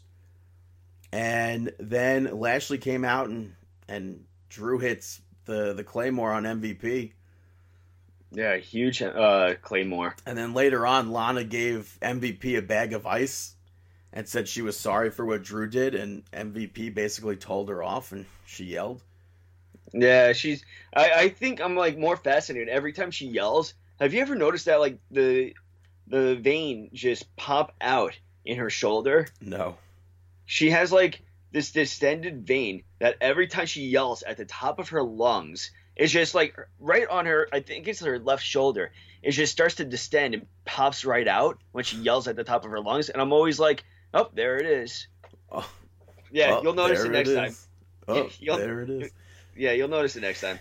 Angel Garza picks up the victory over Kevin Owens. Uh, Angel Garza attacked KO during during his entrance, and then uh, Garza basically worked the knee the whole match, but um, which was I thought really good. And I I fully expected to see Kevin Owens have a comeback, but that never happened. He went for the pop up power bomb and couldn't because of the injured knee. And then Garza continued the attack afterwards. Yeah, I like that the entire working of the knee. It started right at the entrance too. Yeah, The entire match. Yeah, which is why I thought we were going to see a, a Kevin Owens comeback, but I'm Mm-hmm. happy with that outcome. Yeah, for sure, for sure.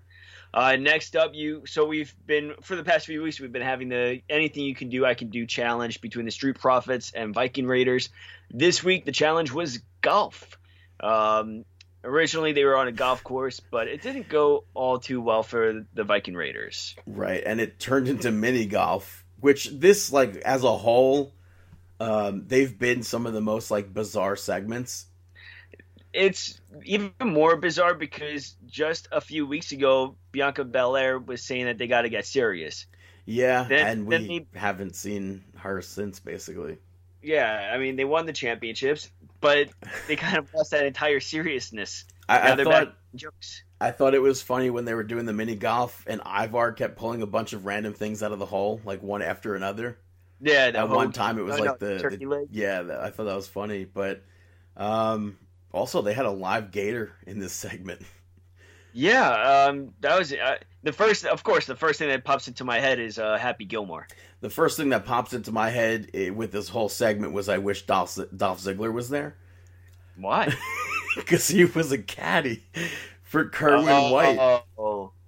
hmm But later on, the, the Viking Raiders told the Street Profits that they let them win, and the Street Profits told the, the Viking Raiders that they'll let them ch- pick the next challenge, and they tried to pick Gator Wrestling, and uh, and then they brought up bowling ultimately. Yeah, So we're to, gonna see be having a lot of fun recording this stuff, though. Yeah, probably. But MVP and Bobby Lashley showed up and said that the Street Profits are going to be failing uh, if they keep doing stuff like that. And MVP challenged them to a tag team match. Yeah, Uh, something that took place earlier in the night. Seth Rollins spoke about Rey Mysterio, and he called him courageous for what happened because it allows um, them, uh, Rollins and all of them, to move into the future. hmm Austin Theory and Buddy Murphy show up, and he said the sky is the limit for their careers, basically. And he thanked uh, they they thanked uh, Seth for that, and Seth Rollins was carrying Rey Mysterio's mask the whole night. Yeah. I, I like that he's carrying it as like a little victory. Yeah, but it's the commercial mask, so it to me means nothing. to you, it's like just advertising a gimmick, Mm. advertising a t- uh, something to buy. Advertises something I wish I had. Yeah.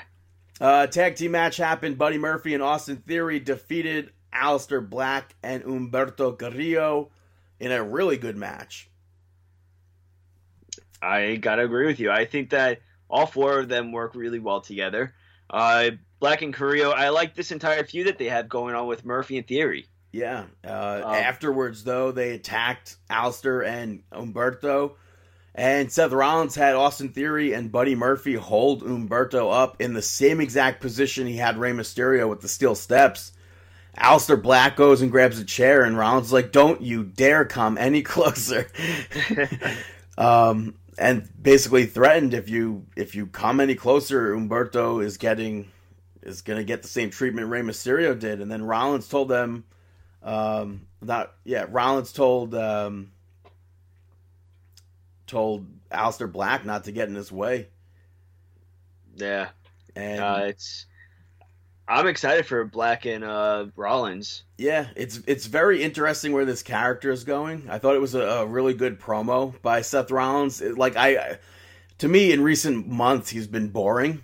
But like, Really? yeah, like I, because it still goes back to like I didn't need to see Authors of Pain with Seth Rollins. So it, it's still like it kind of picked up when Buddy Murphy was added, and but like still Ra- uh, Rezar and Akam were still there. Um, Uh-huh. And then as of like, still as of late after they were gone, it was still like eh, I don't know if I like this or whatnot. But I thought the the promo here was really good. Yeah, I Um, agree with you. Well, So, talking about so next week we're going to be seeing Seth Rollins versus Aleister Black, and they also have Rey Mysterio's retirement ceremony, which is announced, um, led by Seth Rollins. So I have to assume Rey Mysterio is definitely not retiring. yeah, it's definitely not a retirement ceremony. It's not. It's not a Mark Henry moment or anything like that. It's just a heel being a heel. Yeah, So, next up, you had Edge cutting a promo uh, on Randy Orton. in a dark room. Uh, Yes. and he he brought up the Last Ride documentary, and said that he doesn't know if he can do what he once did, but at Backlash, all he can do is try. Mm-hmm. So it's interesting. Uh, I, I, like Edge won at WrestleMania, correct?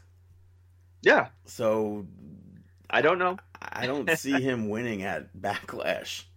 I don't see why this is happening again. I, yeah, I have no idea. you know, at WrestleMania we had Edge laying, uh, standing over Randy Orton with in victory, but then after the match he picks, he goes over to his head and touches his head or something. Well, he did something that was like kind of bringing them together. Like this is a, the conclusion.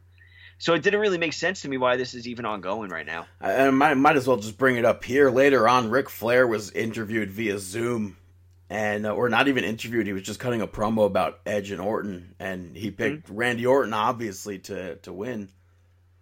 So Yeah. I assume we'll see stuff like that throughout the the. Well, I mean, there's just one more week until, or one one or two more weeks till Backlash. But next match up, we saw Nia Jax defeat Charlotte Flair and Natalya to become number one contender. Mm-hmm.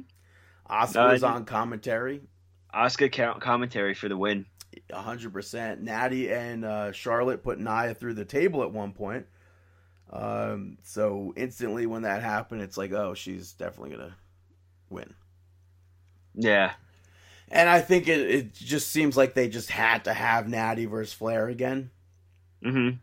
Uh, but I yeah. Asuka puts Nia Jax back into the ring, and I was overall hoping to see Io Shirai and Rhea Ripley cause Flair the match because they had stuff going on on Wednesday. that you, you know now brandon you bring that up now. I didn't even think about that during monday night raw. Yeah, but that would make sense. But overall though, I thought it was a decent match.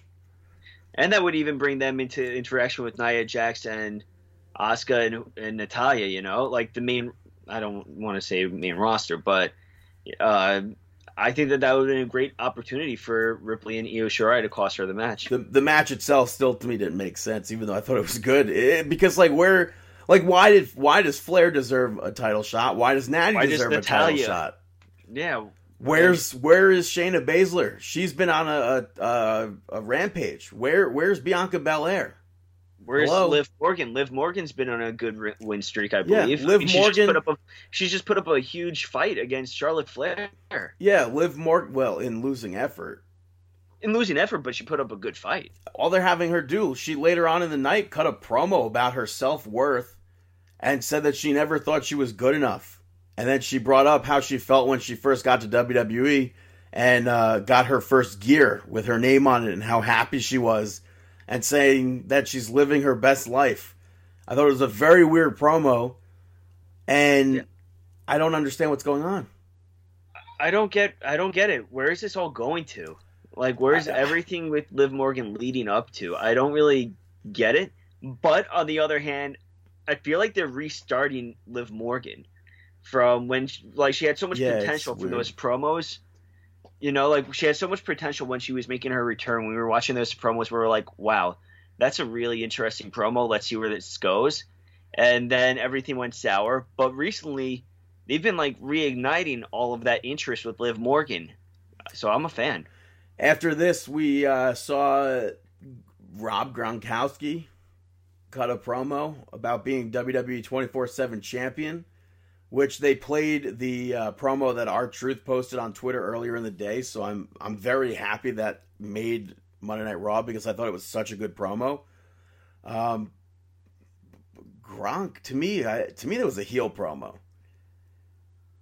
I So I, I, don't know. Like overall, I mean, he was clearly reading it, but I thought it's pretty cool because he's super famous. So for WWE to have somebody like Gronk willing to work, like Mhm. regardless, which is to prowrestlingtees.com slash marking out of how bad the promo was, I still think it's good that he's at least participating. Yeah, I agree. I think that it's great that a, a, a person in his position is helping WWE, and he's living out his dream. I it's it's a great position. Yeah. Uh, Drew McIntyre was on his way out of the arena when Kayla Braxton stopped him to ask about the Street Profits versus Bobby Lashley and, and MVP. And McIntyre's like, you know what? Maybe I won't leave. And the main event happens. Street Profits pick up the victory over MVP and Bobby Lashley via disqualification. Uh, I thought it was fun. I like, and even at the start of it, Montez Ford giving high fives to people through the glass. I thought that was funny. Yeah, I thought that was cool. I thought that they, I thought that it was. I did enjoy. So with the addition of the NXT crowd, the thing that I did enjoy is that the interactions of the superstars. Uh, I enjoyed the interactions of the superstars with the crowd, and Street Profits. I think definitely took advantage of that. It's crazy how much MVP has done since he's been hired as a producer. I think that during this pandemic, MVP is really the MVP is of this everything that's taking place with WWE. Uh, for the past few months, he's rotated from role to role to role, whatever they needed him in. He has done. And I he think has, I think yeah. this was his best match since being back. yeah, he's he's wrestled. He served as pretty much a GM. He served as I, MVP well, I mean, I wouldn't say that, but Well, I mean, he was the, being the matchmaker um, on that one Monday Night Raw where he was backstage setting up Raw. Um, he was the the MVP lounge to set up promos. it's He was in that brother. manager position, even with um, the tag team. Um, yeah, Brendan Vink and and uh, Shane Thorne, who we have not seen. exactly. So let's not forget about uh, Vink and Thorne. Uh, so MVP, I think, has really um, Been the stepped up to MVP. the plate during this. Yeah, he's been the MVP, and But- can't. I feel like that people have to recognize that. Uh, Bobby Lashley locked Montez Ford in that full Nelson and got DQ'd after a five count, which is weird because in recent weeks we've seen if the illegal man attacks the legal person, they get instantly DQ'd. hmm Um, but maybe it's because it happened in the ring. I, I don't. Maybe. I don't know. But it ends with a gigantic uh, pull apart brawl, which is weird. The referee called for, um, well, I'm getting ahead of myself because I didn't even say that Drew McIntyre came out and and brawled with Lashley. Drew McIntyre. But it's weird hit it? because why why did the the referee call for the trainees to come and break it up rather than have like referees and security? I thought that this was so weird, especially with social distancing and all. It made no sense. Like you have the what was like what's the point of the glass being up if you literally had everyone spill out into the ring? Yeah, it was definitely awkward because with social distancing, you're like you're trying to separate everyone, and then you're doing an angle where you're bringing in everybody uh, over the ba- like just into the involvement. I don't get it. Yeah, but unrelated to the actual show, they had the hacker, the SmackDown hacker, posted a video on Twitter this week. Um, but for the first time ever, there were Raw superstars. First time for forever. Yeah. The, there were Raw superstars involved. They had Apollo Crews, there was Otis, Edge, Jeff Hardy, Randy Orton, King Corbin, Seth Rollins, and Sheamus. I don't know what any of it means, but now, and I said this the other week, it's weird that if they're just targeting SmackDown. Now it seems like they're targeting Monday Night Raw as well. Yeah, and I think that is great. That it it brings some more questions to them because you just don't know who's really involved. Moving to uh, NXT, almost at SmackDown, Drake Maverick picks up the victory over Kushida and Jake Atlas. Uh, I still think it's really weird to see Maverick basically fighting for his career. I don't know how I feel about it still. I don't know what to feel. I guess like if he's cool with it, we should all be cool with it. But this But was a good match. Yeah, it's very interesting because it came down where Kushida had the Sakuraba lock on Jake Atlas, and Maverick pinned Jake Atlas. Hmm And later on, Maverick was being interviewed, and he was saying how he like he's like eating up about it. He wanted a fair fight, a fair decision. He's like, I'll fight another match. I'll face Kushida, and Kushida came over and he goes, "Don't worry, just just win the title." Yeah. And then Maverick said, "When I win, you will be the first opponent I defend this title against." Because it was a weird ending to have where if Kushida has the the submission locked in and both shoulders are down, then you would assume that it's Kushida who would have won because he initiated the move in the first place. Yeah. It's But they said it's the referee's quote unquote discretion. referee's discretion. Don't you love when they say that? So, yeah. Uh, after this, Johnny Gargano and Candice LeRae came out, and Johnny spoke about giving people opportunities to to people who deserve the opportunities. And he introduced the Johnny Gargano Open Challenge. And uh, it was Adrian Alanis from Skulk.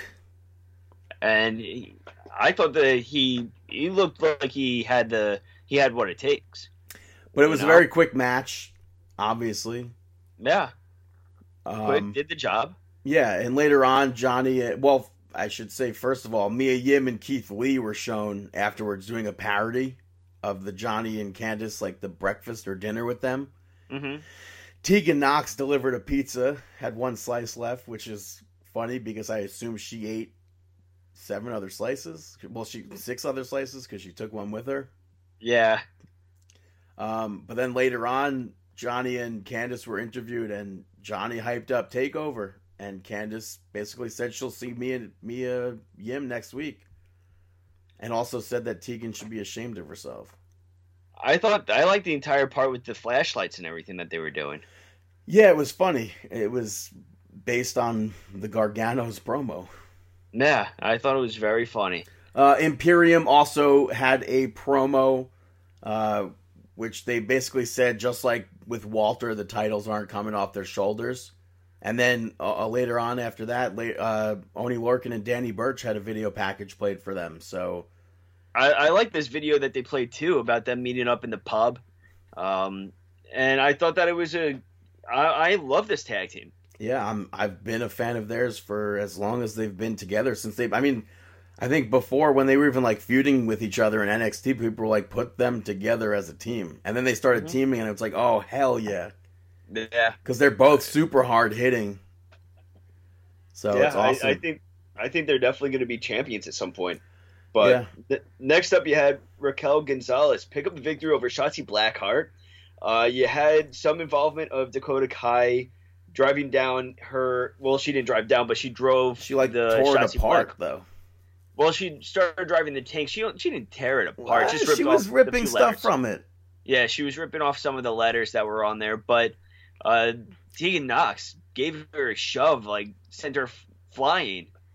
I mean, maybe not flying, but the bump just Yeah. looked like a really cool bump. Which I guess that probably ties into the the promo that we just spoke about, the the rebuttal, I guess, from Candice LeRae. Um, but Yeah. Shotzi did a reverse springboard senton onto basically Yeah, nobody at one point. Again, I don't know Well, onto Raquel and Dakota What's. Darby Allin move? Darby Allin's move? The coffin drop. Yeah, that's what it was. She did. Uh, That's that's what he no, finisher. because no, because his is I he's done it to the outside of the ring before like that. I don't think that was no, because doesn't he just do it like straight out? I don't think it's a senton, is it? Maybe it is a Um, senton. I don't know. Yeah, I, I think so. I don't. I Shotzi Blackheart is so lucky. Cause Yeah, it looked like it spot- hurt. yeah, I think that that was supposed to be um, the Darby Allin move, but something happened mid-air where she started her feet started to go higher, and like you said, it looked more like a senton, but it just the way that she landed, she crashed and burned.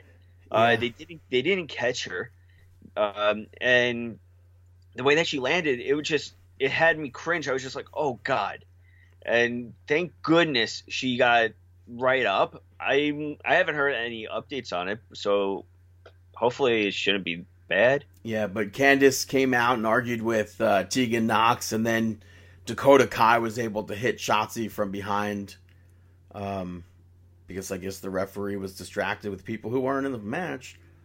Yeah, she hit her with that, I guess, power bomb move off of the turnbuckle. Yeah, but the the next generation of female NXT superstars that we're getting, it's like like it's really good. Uh, definitely for sure. It's it's a lot of fun, and what's what's really cool too is NXT still has other wrestlers that aren't being used. Yeah, Catanzaro, one of Yeah. them. Yep, yep.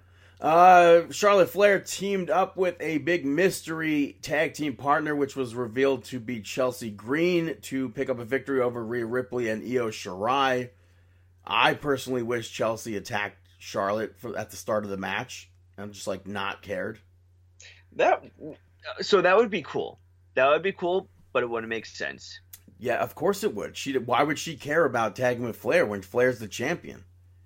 She should want to be champion. Well, it, w- it yes, it makes sense in that aspect, but it wouldn't make sense in adding Chelsea Green to the Io Shirai Ripley stuff with Charlotte Flair.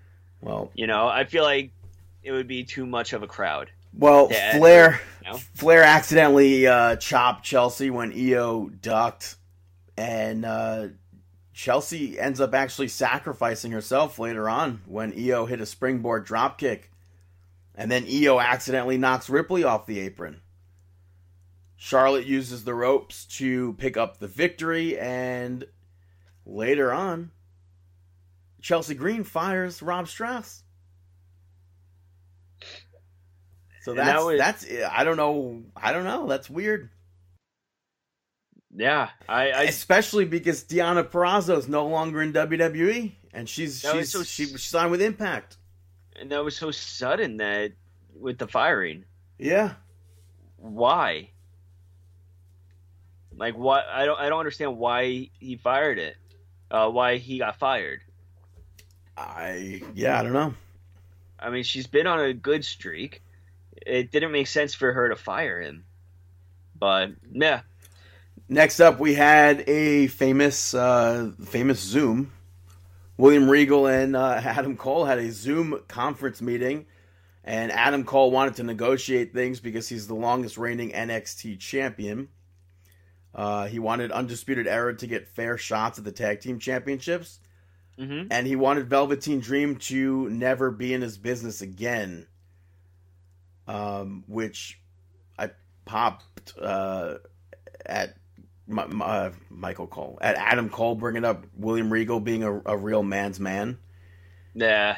But ultimately, Adam Cole wanted William Regal to agree that if Dream loses at TakeOver, he'll never get another title shot as long as he's champion. And William Regal, I guess, agreed to the terms and said that he's going to be finding a special location for this match. What do you think we're gonna get?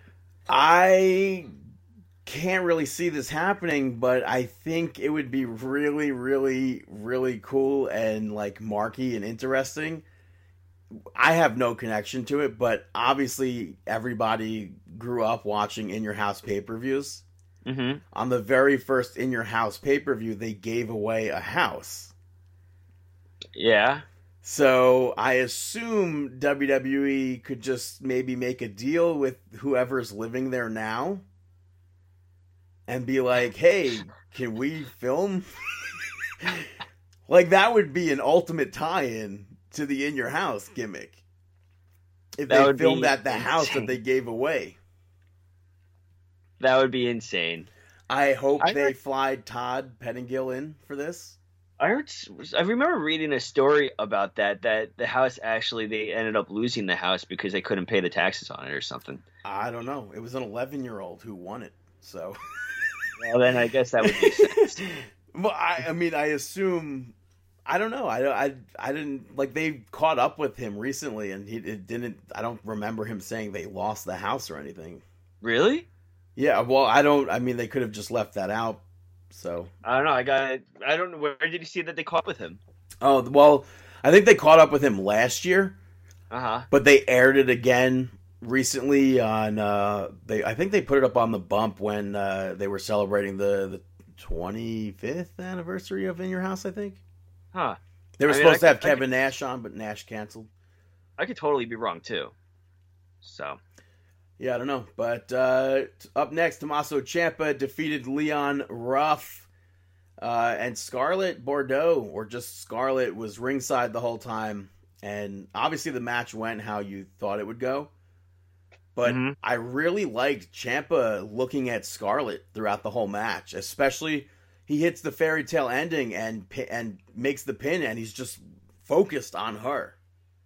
yeah, I I thought that was a a good use of her, and I like that she was just standing there. She didn't budge. She didn't say anything. She just stood there and watched. Yeah, and Karrion Kross cuts a promo afterwards uh, on the screen, literally just his eyes, and black. It was black and white, and I thought that was. I I don't know if we've ever seen something like that before, where where somebody's cutting a promo and it's literally just their eyes.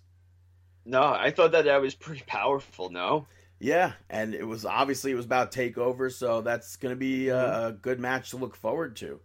That's for sure. Well, talking Mm. about matches to look forward to, uh, the main event of the evening, a fight pit match, taking place with Kurt Angle as a special referee.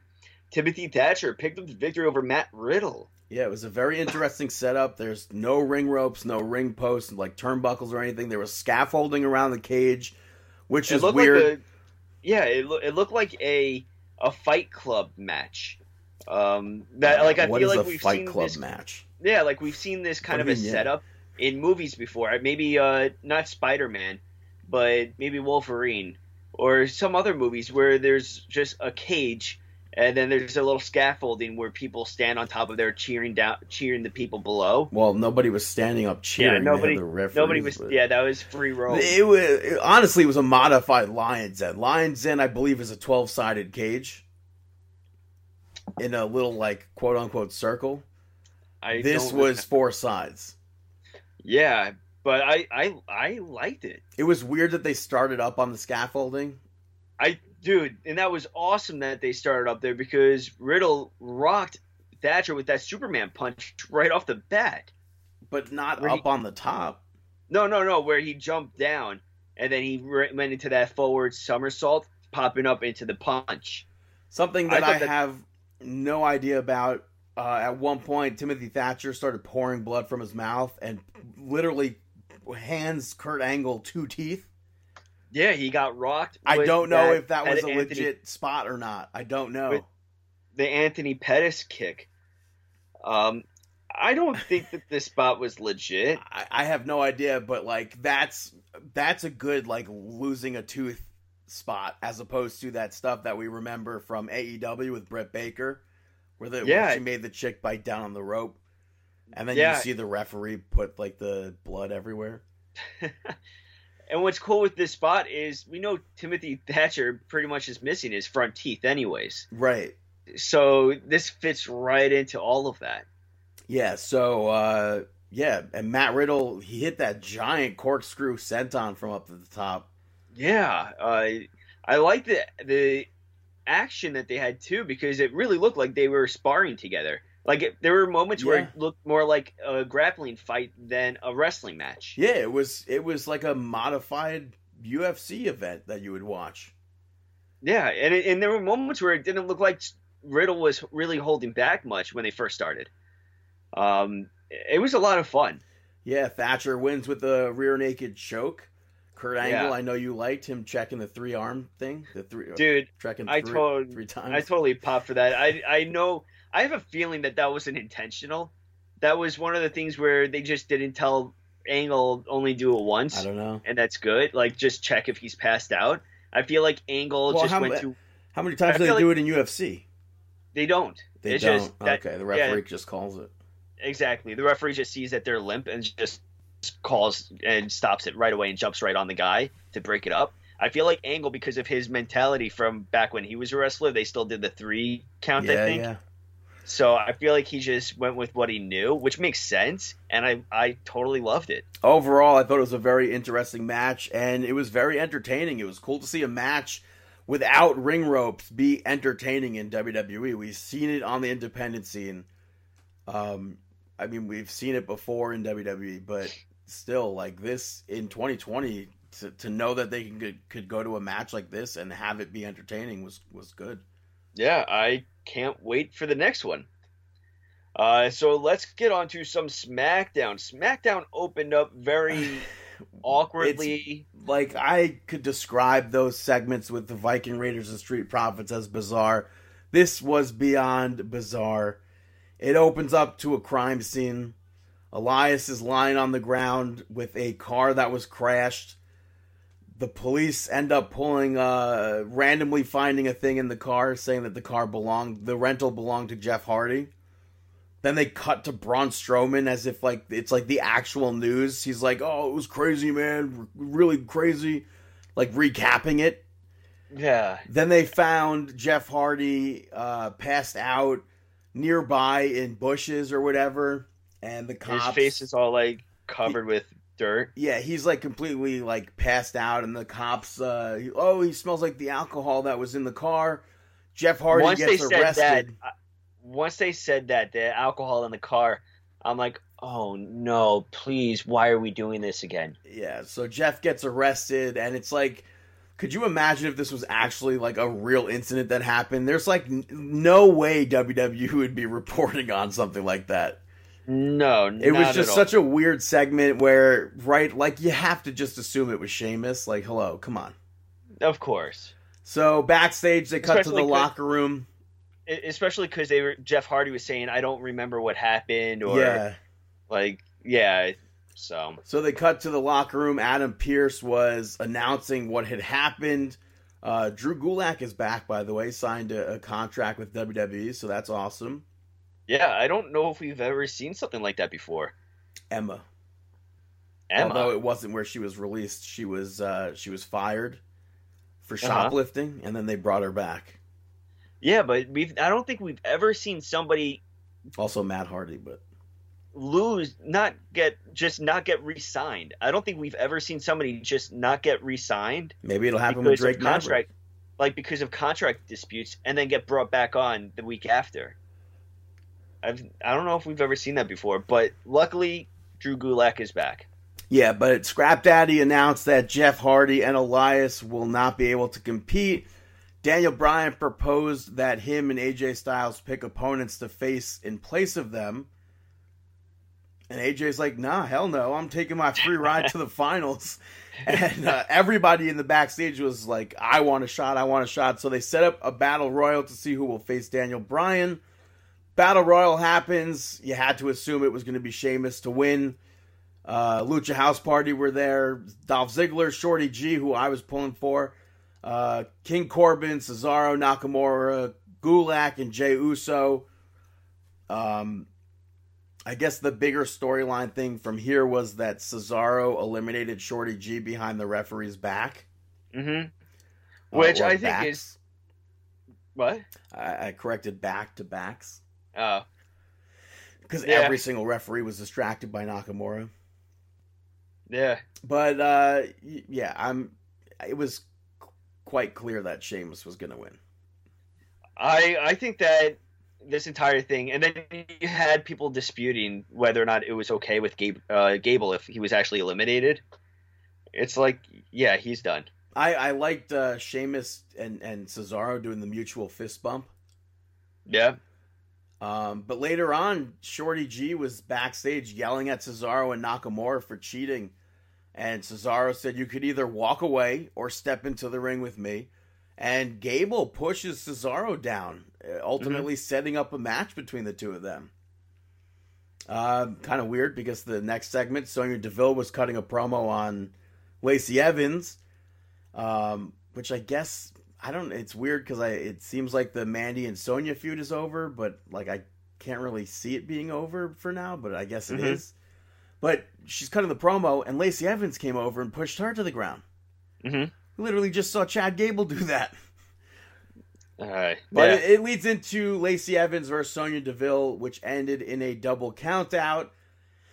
Um, it was I, I don't know what happened. At one point, it, they they did the amateur wrestling bit with Lacey Mhm. Evans, where she got down on all fours and challenged to see if Sonya could wrestle her.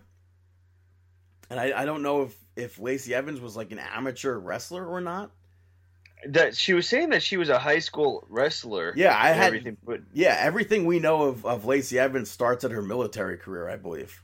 Yeah, she was saying that she was a high school uh, all-state wrestler and stuff. But I'm not too sure about any of that. So I thought that was cool because it's like I think it's always cool when they when they bring amateur style into WWE, especially because both of them.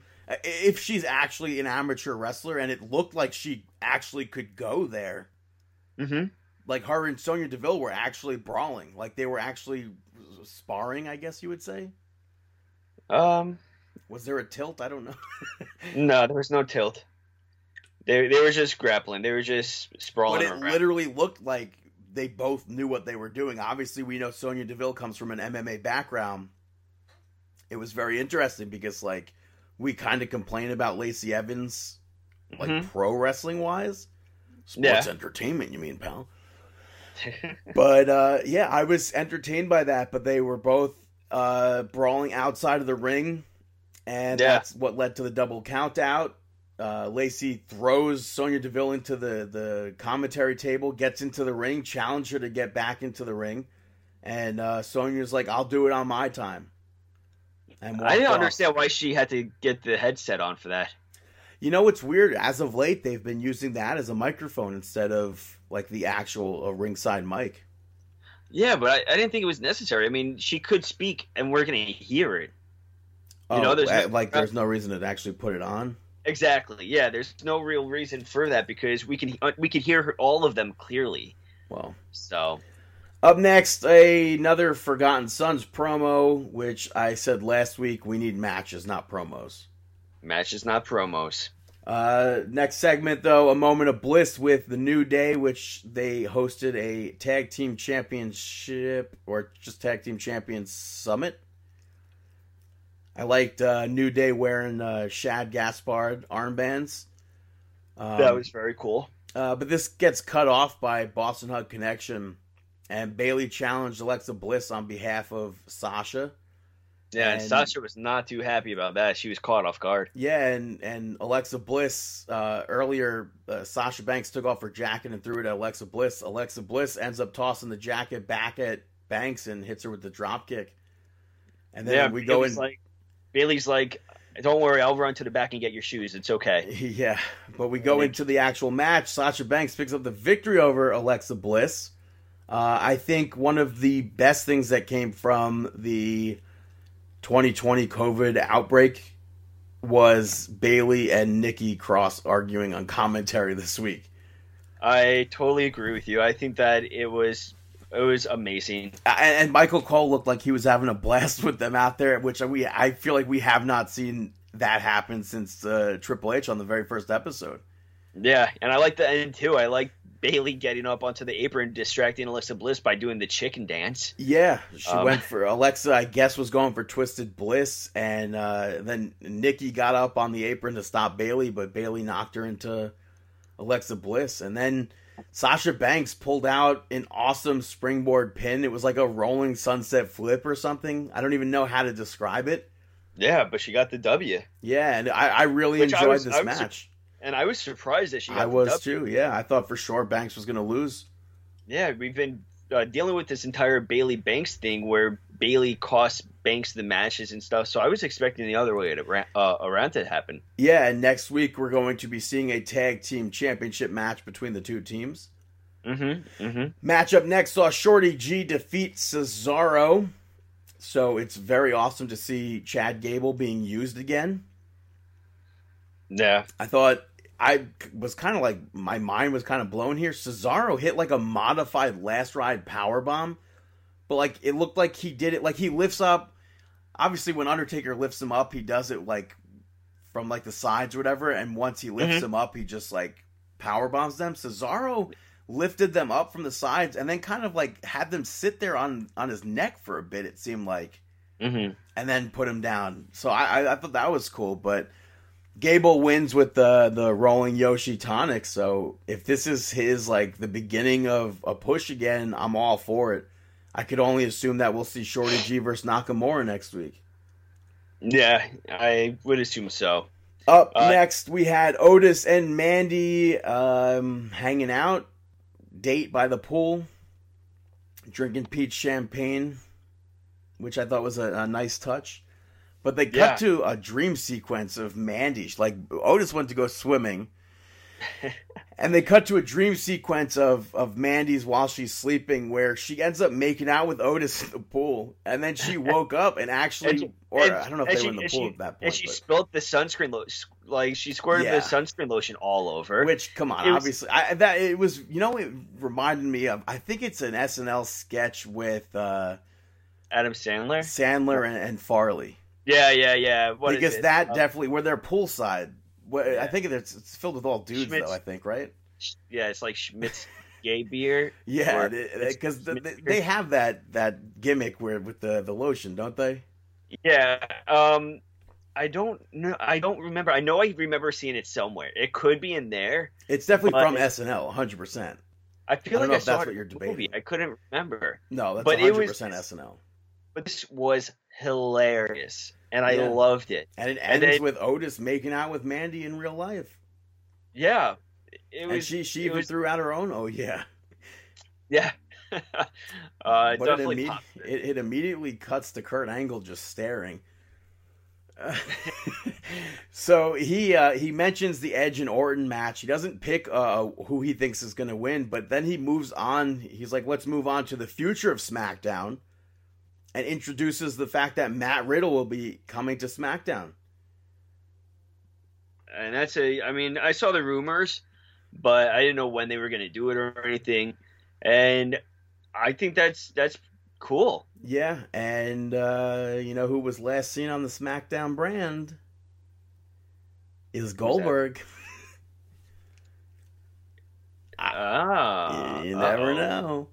Wrestlemania is going to be coming around soon I don't think so. WrestleMania's over many by the months time away. every by the time everything opens up again who knows But uh, backstage, Sheamus was interviewed, and he again brought up how the Intercontinental Championship is the only title that he has not won in WWE.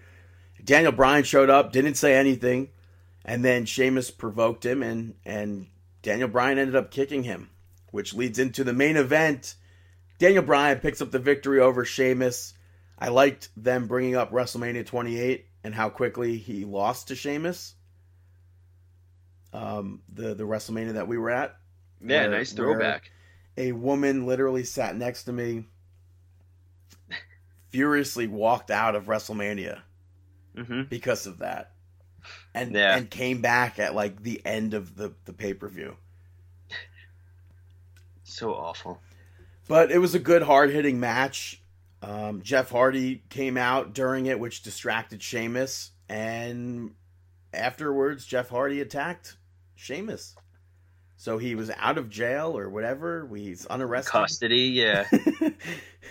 and uh, next week, or, or in two weeks, we have Daniel Bryan versus AJ Styles for the Intercontinental Championship. Um, overall, like I, I don't think SmackDown was well written because a lot of people were were used over and over again in multiple segments. But this was a mm-hmm. really good episode of SmackDown. I know how weird that seems like uh, how I'm saying it's like a not a well written episode, even though I thought it was really good. I, I agree with you. I think that there were there were moments where I was drawn to it and I didn't want to walk away. But I- there I was just- a few matches where I did walk away during. No, I enjoyed every single thing on SmackDown. I just thought it was just like I, I can't say it's well written if like the opening segment involves people throughout like the whole night. Like Jeff Hardy was used in the opening and in the closing. After that, they literally cut to the whole SmackDown singles. Well, for the most part, singles competitors and tag team competitors also. So the, the roster, but Yeah. but Sheamus was used there, and But- and Daniel Bryan was used there. Cut forward, Shorty G was used there. Yeah, I I just feel like they could have went about the opener a lot better. We didn't have to involve alcohol. Alcohol did not. have that was a up. we- it was a a very weird segment. I don't know. It, yeah, it was a weird segment, but alcohol did not have to be brought up. A car crash did not have to happen. Uh, you could have easily done any other thing about with Jeff Hardy being framed for something besides alcohol in a car crash. It just seemed very, I don't know. Yeah, I don't, and I feel bad that Jeff Hardy has to agree to some of this stuff because I he feel like He doesn't have to. I don't know. I feel like if he says no, then I feel like he loses his position.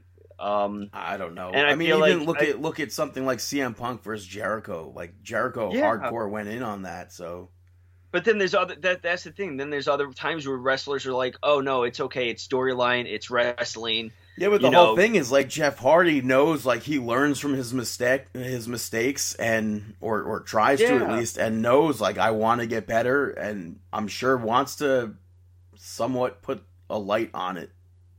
But that's the thing with the entire like I I understand with all of that, but I feel like at times it's unnecessary to bring all that stuff in there. Yeah. Yeah, so that is SmackDown. Hey, B Dog, you got any shout outs? First shout out is going to the song "Dancing in the Moonlight" by King Harvest. Are you? Why? I mean, I, dude, I have been listening to it for like nonstop. Uh, this past week, it's like Why? always been a great song. I don't know. It's just it's a really good song. Because that song was actually in my head the other day. It's such a good song. I would I'm love to hear Taylor even- Swift cover it. I don't know why. I feel like I saw I heard it in a movie or in a, a bunch of TV show. movies. No, I don't know, eh, but I heard it the other day. I feel like, and ever since, I just have that dancing in the moonlight stuck in my head a little bit. Yeah, and it's like.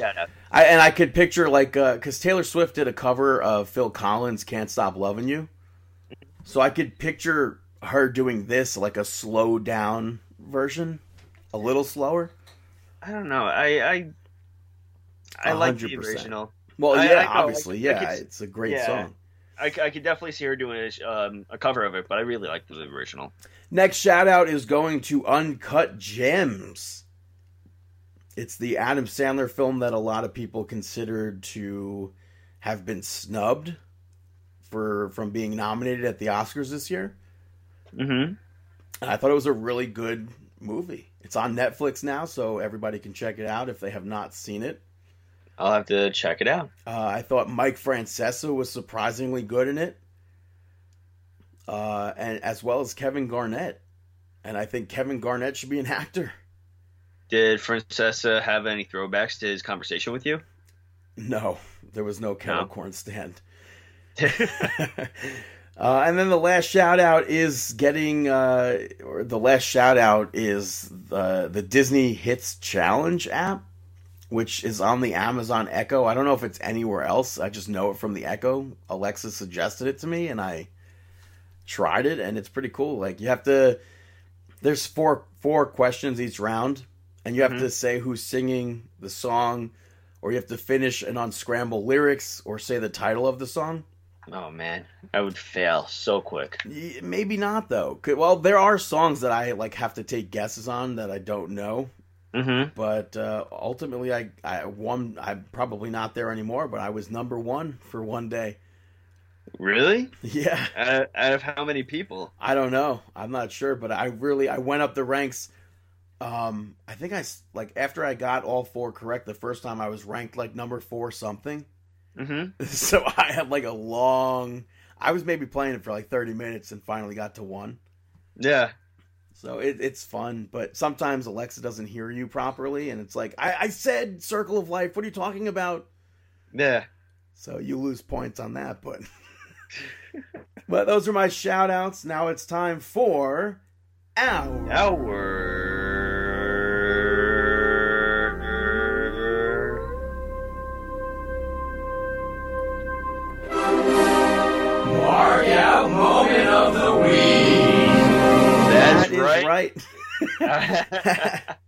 our mark out moment of the week. Um, I'll go first. I'll go second. Uh, like I know The Rock is a pro wrestler, No way. but I didn't expect to hear pro wrestling references on the Titan games. I don't recall hearing any last season, Uh huh. but he used Macho Man to describe one of the competitions, Mm-hmm. and then did a Macho Man impression. That's pretty cool. although I kind of feel like he was just reading a script because Could he be. mentioned uh, during the competition having to land a ferocious dropkick like Macho Man, and I, for the life of me, cannot remember a time where Macho Man did a dropkick. I don't know. It's not like he's famous for dropkicks. At Yeah. first, when I heard The Rock say that, I was like, "Oh, that's cool." He did a Macho Man impression and everything. I was like, "Wait a minute, did he say drop kick or did he say elbow drop?" But no, they were. I rewound it. They were doing drop kicks to uh to to one of the the board things. So That's that threw me. So I don't know if that's like a legit. I, I would have to say it was probably scripted, but I popped for it nonetheless. Mhm. Well, I'm going to go with let's see. Um, I marked out for the three count for Angle with the arm raising. I definitely marked out for that. Um, I also marked out for that entire match, that NXT match. Yeah, it was a good Yeah. match. Yeah, I thought that that match was really amazing. Uh, what else did you mark out for anything else? Uh, it's such a dumb like mark out moment, but AEW is like sponsored up the wazoo by HBO Max, which just Yeah, how did they manage dropped. to get that one? Well, um, HBO Max, I believe, has like TBS and TNT. Uh, So, like, hello, like they're Yeah. they're on the network. hmm So, uh, but but at one point, Jim Ross was telling people to watch Curb Your Enthusiasm. So I thought that was funny. So, but yeah, Mhm. big big big uh, sponsorship from for AEW there. I'd say so. I sat, watched. Uh, I was going through like shows and stuff, and I'm like, okay, so I want to see the life and times of Tim. It was a cartoon that aired on HBO. For some reason, it must be like the only HBO show that's not there. I don't know where it is, but I happened to see the OC was was listed, and I was just talking about it with somebody how I probably have not seen the OC since 2007, since the the since it went off the air hmm and uh and I have not ever seen the the finale because I was on a cruise. Hmm And so because it's on HBO Max, I'll like, eh, I'll watch the whole series over and now I'll finally know what happens in the finale. There you go. I also marked out for uh, Mike Tyson's posse. I Why? mean, you had Henry Cejudo, Oh, I have no idea Um, who that is. I had no idea who any of them were. Rashad Rashad Evans. Mickey I think I pronounced. was an actor. I have no idea who these people I are. I think I pronounced uh, Cejudo's name right. I should. He's a wrestler. Um, but Rashad Evans was out there, Uh, so that was pretty cool. yeah. Yeah, but yeah, take it home. Take it home. Chris opens. He's not here, so you showed up. Take it home. Hey, okay, hey, hey. All right. Well, thank you very much for listening. That was episode 486. We appreciate your support as always. Make sure you check out all the past episodes, markingout.com, Google, Stitcher, uh, Google, Stitcher, whatever, all set. iTunes. what else? iTunes. Uh, buy a t-shirt, for prowrestlingtees.com slash marking out. Go check out Cooking with Brandon, all of the other videos on YouTube. Follow everyone on Instagram. Give us a like on Facebook. Follow us on Twitter. And buy the t-shirt. And we wish you the,